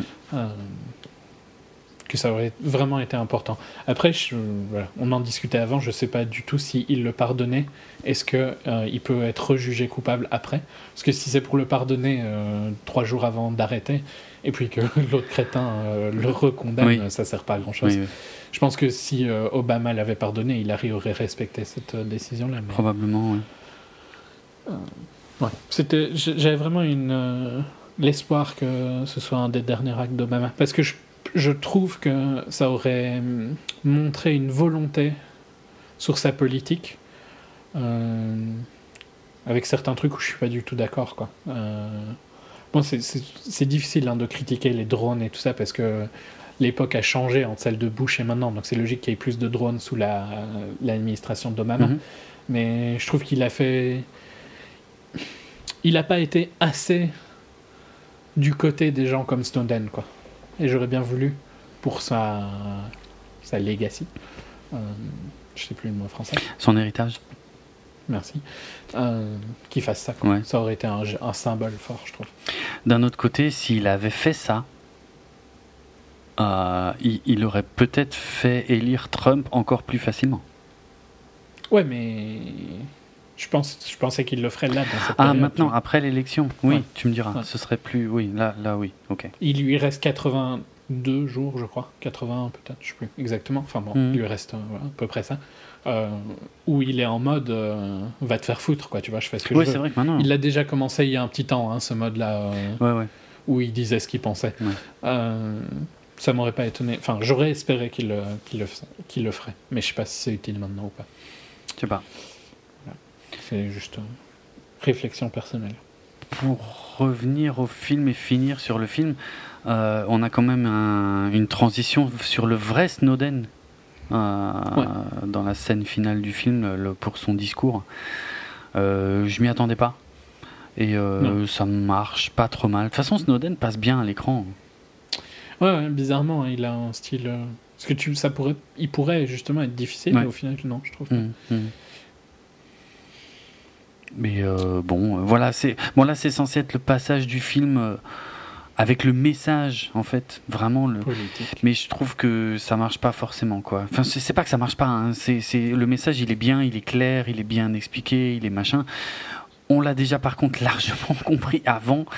On n'a pas trop besoin ouais c'est juste une confirmation c'est ça c'est ça. euh, c'est un beau geste qu'il a fait avec euh, le vrai Edward Snowden, puisqu'il lui a fait tourner du coup une petite scène pour transmettre son message. Mais il est plus vraiment utile à ce stade du film, malheureusement. Et puis, euh, je pense que, comme je l'ai déjà dit, la force du film, c'est la personnalité de Snowden et peut-être pas finalement la force du message. Mais. Euh, Ouais. Ouais, ok. Voilà. Pourquoi pas. Mais enfin, voilà. Je pas. je suis d'accord hein, que ce film a des problèmes, mais je trouve que voilà, il est important quand même. C'est pas des problèmes graves dans l'ensemble. Ça se laisse très très bien voir et ça. Ouais. C'est pas un mauvais film. Non, non. C'est. Je trouve qu'il a été jugé d'ailleurs un petit peu, un petit peu durement. Parce qu'il n'a pas des très bonnes critiques. Hein, non, j'ai cru comprendre ça. Ouais, ça me surprend parce que je trouve que c'est un film qui passe bien. Puis, voilà, c'est un film important. Et je trouve que ça aurait dû être supporté par les critiques, ça. Et ça, l'est pas. Non, clairement pas. Ça doit pas être dans l'air du temps ou un truc comme ça, je sais pas. Je comprends pas trop, hein. c'est bizarre, en fait. Ouais, non. Euh, pourtant, je trouve dans la. on va dire la culture pré-Trump ultra politiquement correcte, euh, c'est un film qui devrait bien passer. Ben ouais. Mais, je sais pas. Apparemment, non. Autre chose? On est, assez court comme deuxième partie. Mais bah ouais, mais... On avait déjà beaucoup parlé en première partie. Mhm. Bah, je regarde justement, j'avais des petites anecdotes. Euh, alors, euh, Oliver Stone, par exemple, avait montré euh, des, des, montages pendant que le film était en train d'être monté. Justement, il, il partageait ça avec le, le vrai Edward Snowden. Euh, Shailene Woodley a appris à faire du pole dance pour le rôle. Euh, tout l'argent qu'a gagné Joseph Gordon-Levitt a été euh, reversé. Alors, je ne sais pas du tout à qui, mais pour aider à faciliter la conversation entre la technologie et la démocratie. Oui, voilà. c'est vraiment la seule info que j'ai euh, sur le sujet. Euh, le film devait d'ailleurs à l'origine sortir euh, fin 2015. Il devait sortir en, décembre 2015. mais c'est pour une surtout une raison de comment d'effet visuel en fait que, le film a été largement retardé euh, et puis ensuite, en fait, il a été déplacé à mai 2016, mais euh, ils l'ont encore retardé euh, finalement à septembre 2016 aux États-Unis pour éviter qu'en mai 2016, ils soient en compétition avec trop de blockbusters qui lui auraient bouché la vue.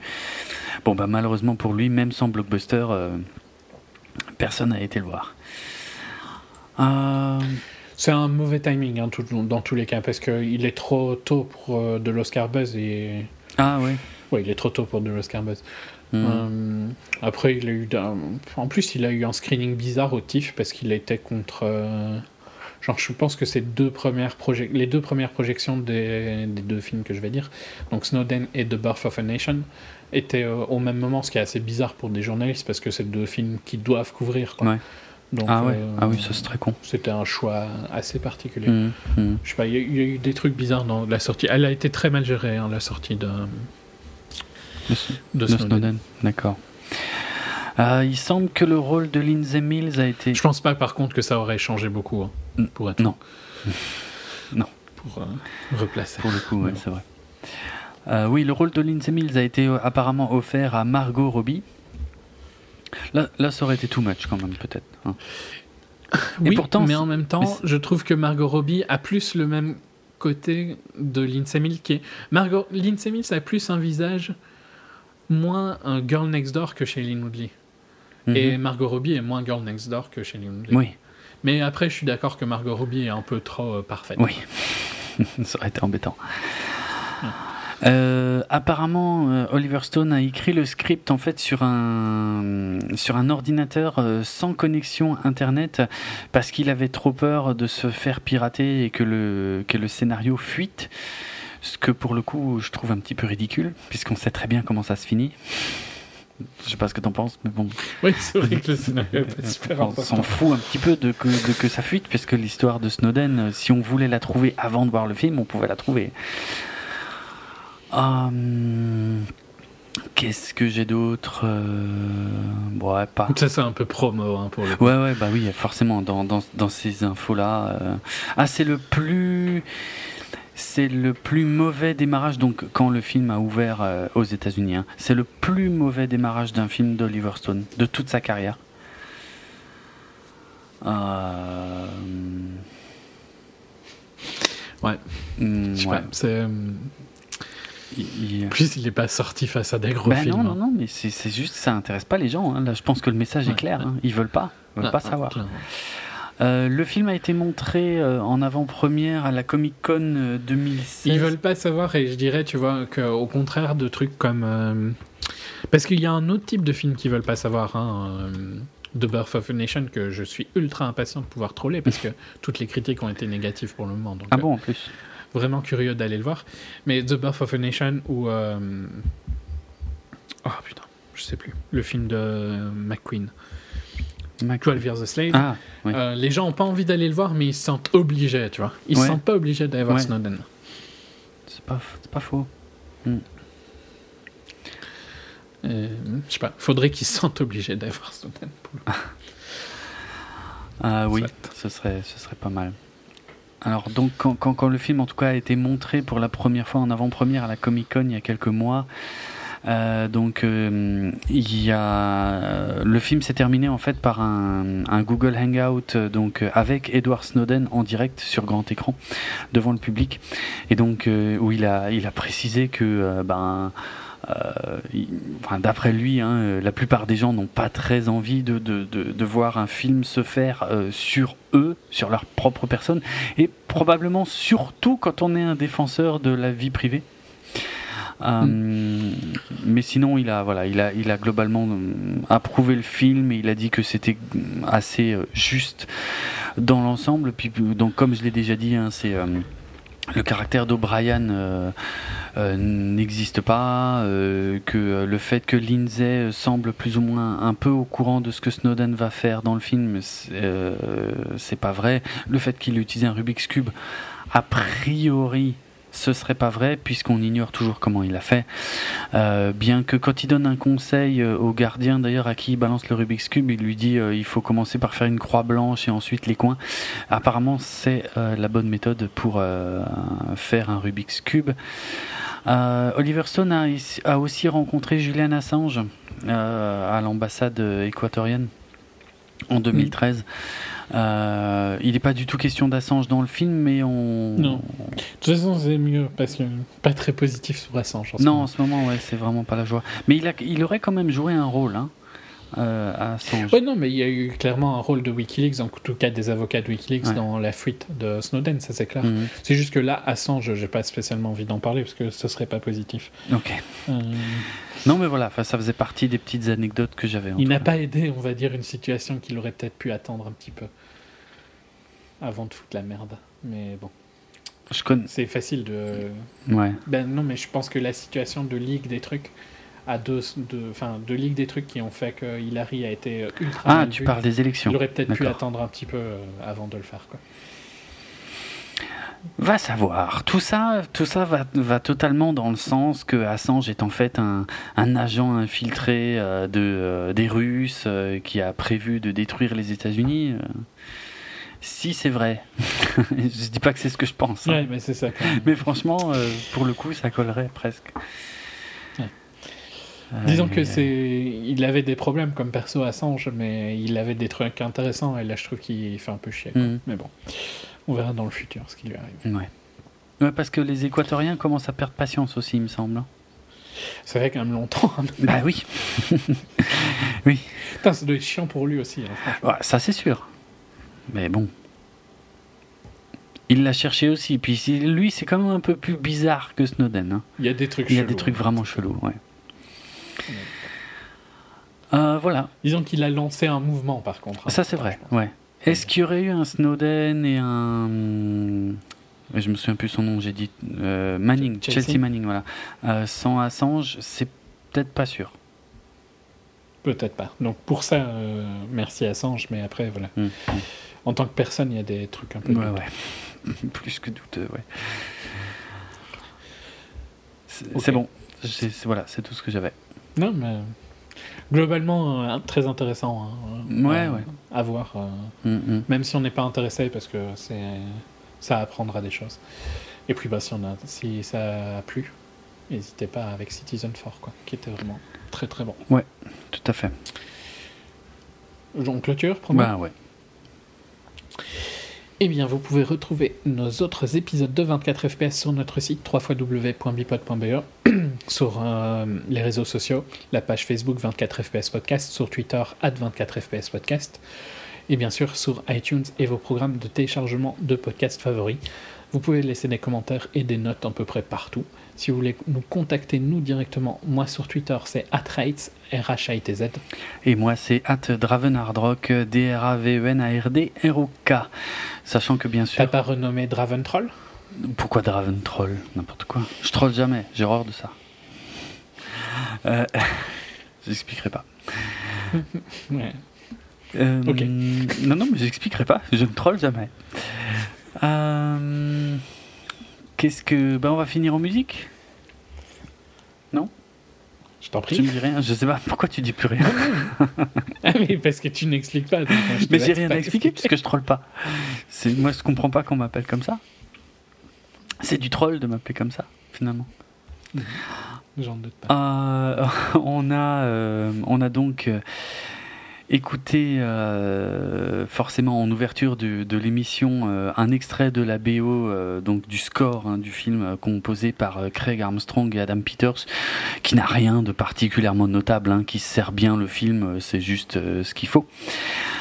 Et là, euh, en clôture, eh ben, on va écouter le titre qui clôture euh, le film, euh, donc le, le, titre The Veil de Peter Gabriel, qui a écrit ce morceau spécialement pour le film en fait, puisque Peter Gabriel qui est aussi assez engagé, en tout cas qui a un passé assez engagé, ben voilà.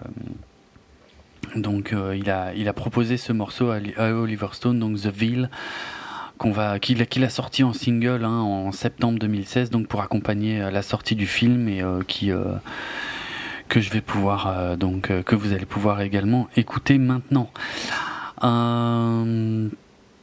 Je sais pas ce que je dois dire euh, par rapport à notre futur, mais on a encore des épisodes qui arrivent euh, d'ici la fin de l'année. Ne vous inquiétez pas, bien que je vous conseille de, bien tous les télécharger, de bien tous les écouter, parce que parce que parce qu'à un moment il va falloir vous passer un petit peu de 24 FPS. Donc profitez de ce qui sort. Euh, pour, pour pallier à toute crise de manque éventuelle à venir. Tu fais peur aux gens, mais je sais. ce ne sera jamais que trois semaines en moins. oui, mais je pense que ça va gueuler quand même. Disons par rapport au timing, c'est vrai que c'est assez mal. Voilà. Bon. Et, et, tu pourras me blâmer hein, pour une fois. Ok, bon, on en reparlera. De toute façon, voilà, on, va distiller ça au fur et à mesure et puis on fera l'annonce en temps et en heure, mais euh, ouais.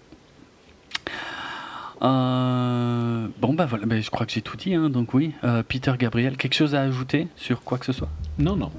Ok.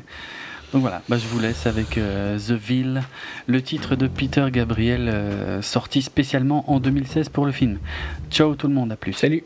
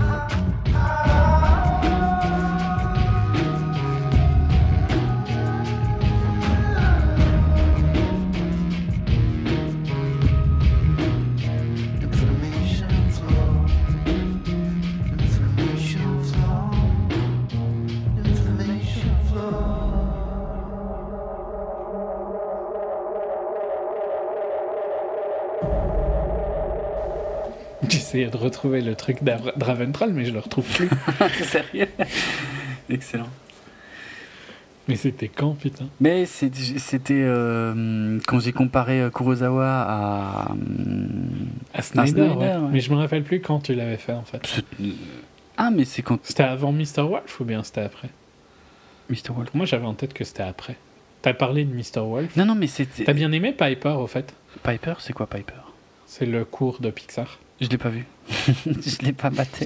T'as- T'as dit que tu l'as, qu'il était disponible. Pas Oui, bah, je relais. C'est d'urgence 5 minutes. Mais je relais la news. Ouais, mais j'étais au taf et je pouvais pas le regarder, donc je relais juste la news, quoi. Euh, non, mais c'était en réponse. C'était pas en réponse à un tweet, c'était en réponse à ce que j'ai dit dans le podcast euh, où on a Ouais, parlé. ouais, je des- me rappelle, mais, mais je me ra- je trouve plus le twist. Mais- le, le Mais c'est pas un tweet de moi, c'est quelqu'un qui qui m'a Qui te mentionné. tweet à toi Non, qui me Ouais. retweet pas, qui m'a juste mentionné dans son tweet. Mais c'est pas du troll. Ah, si, quand Ah bah même. Mais il t'a appelé Draventroll ou je me suis trompé non, non, ouais, ouais, il m'a appelé Draven Troll, ouais.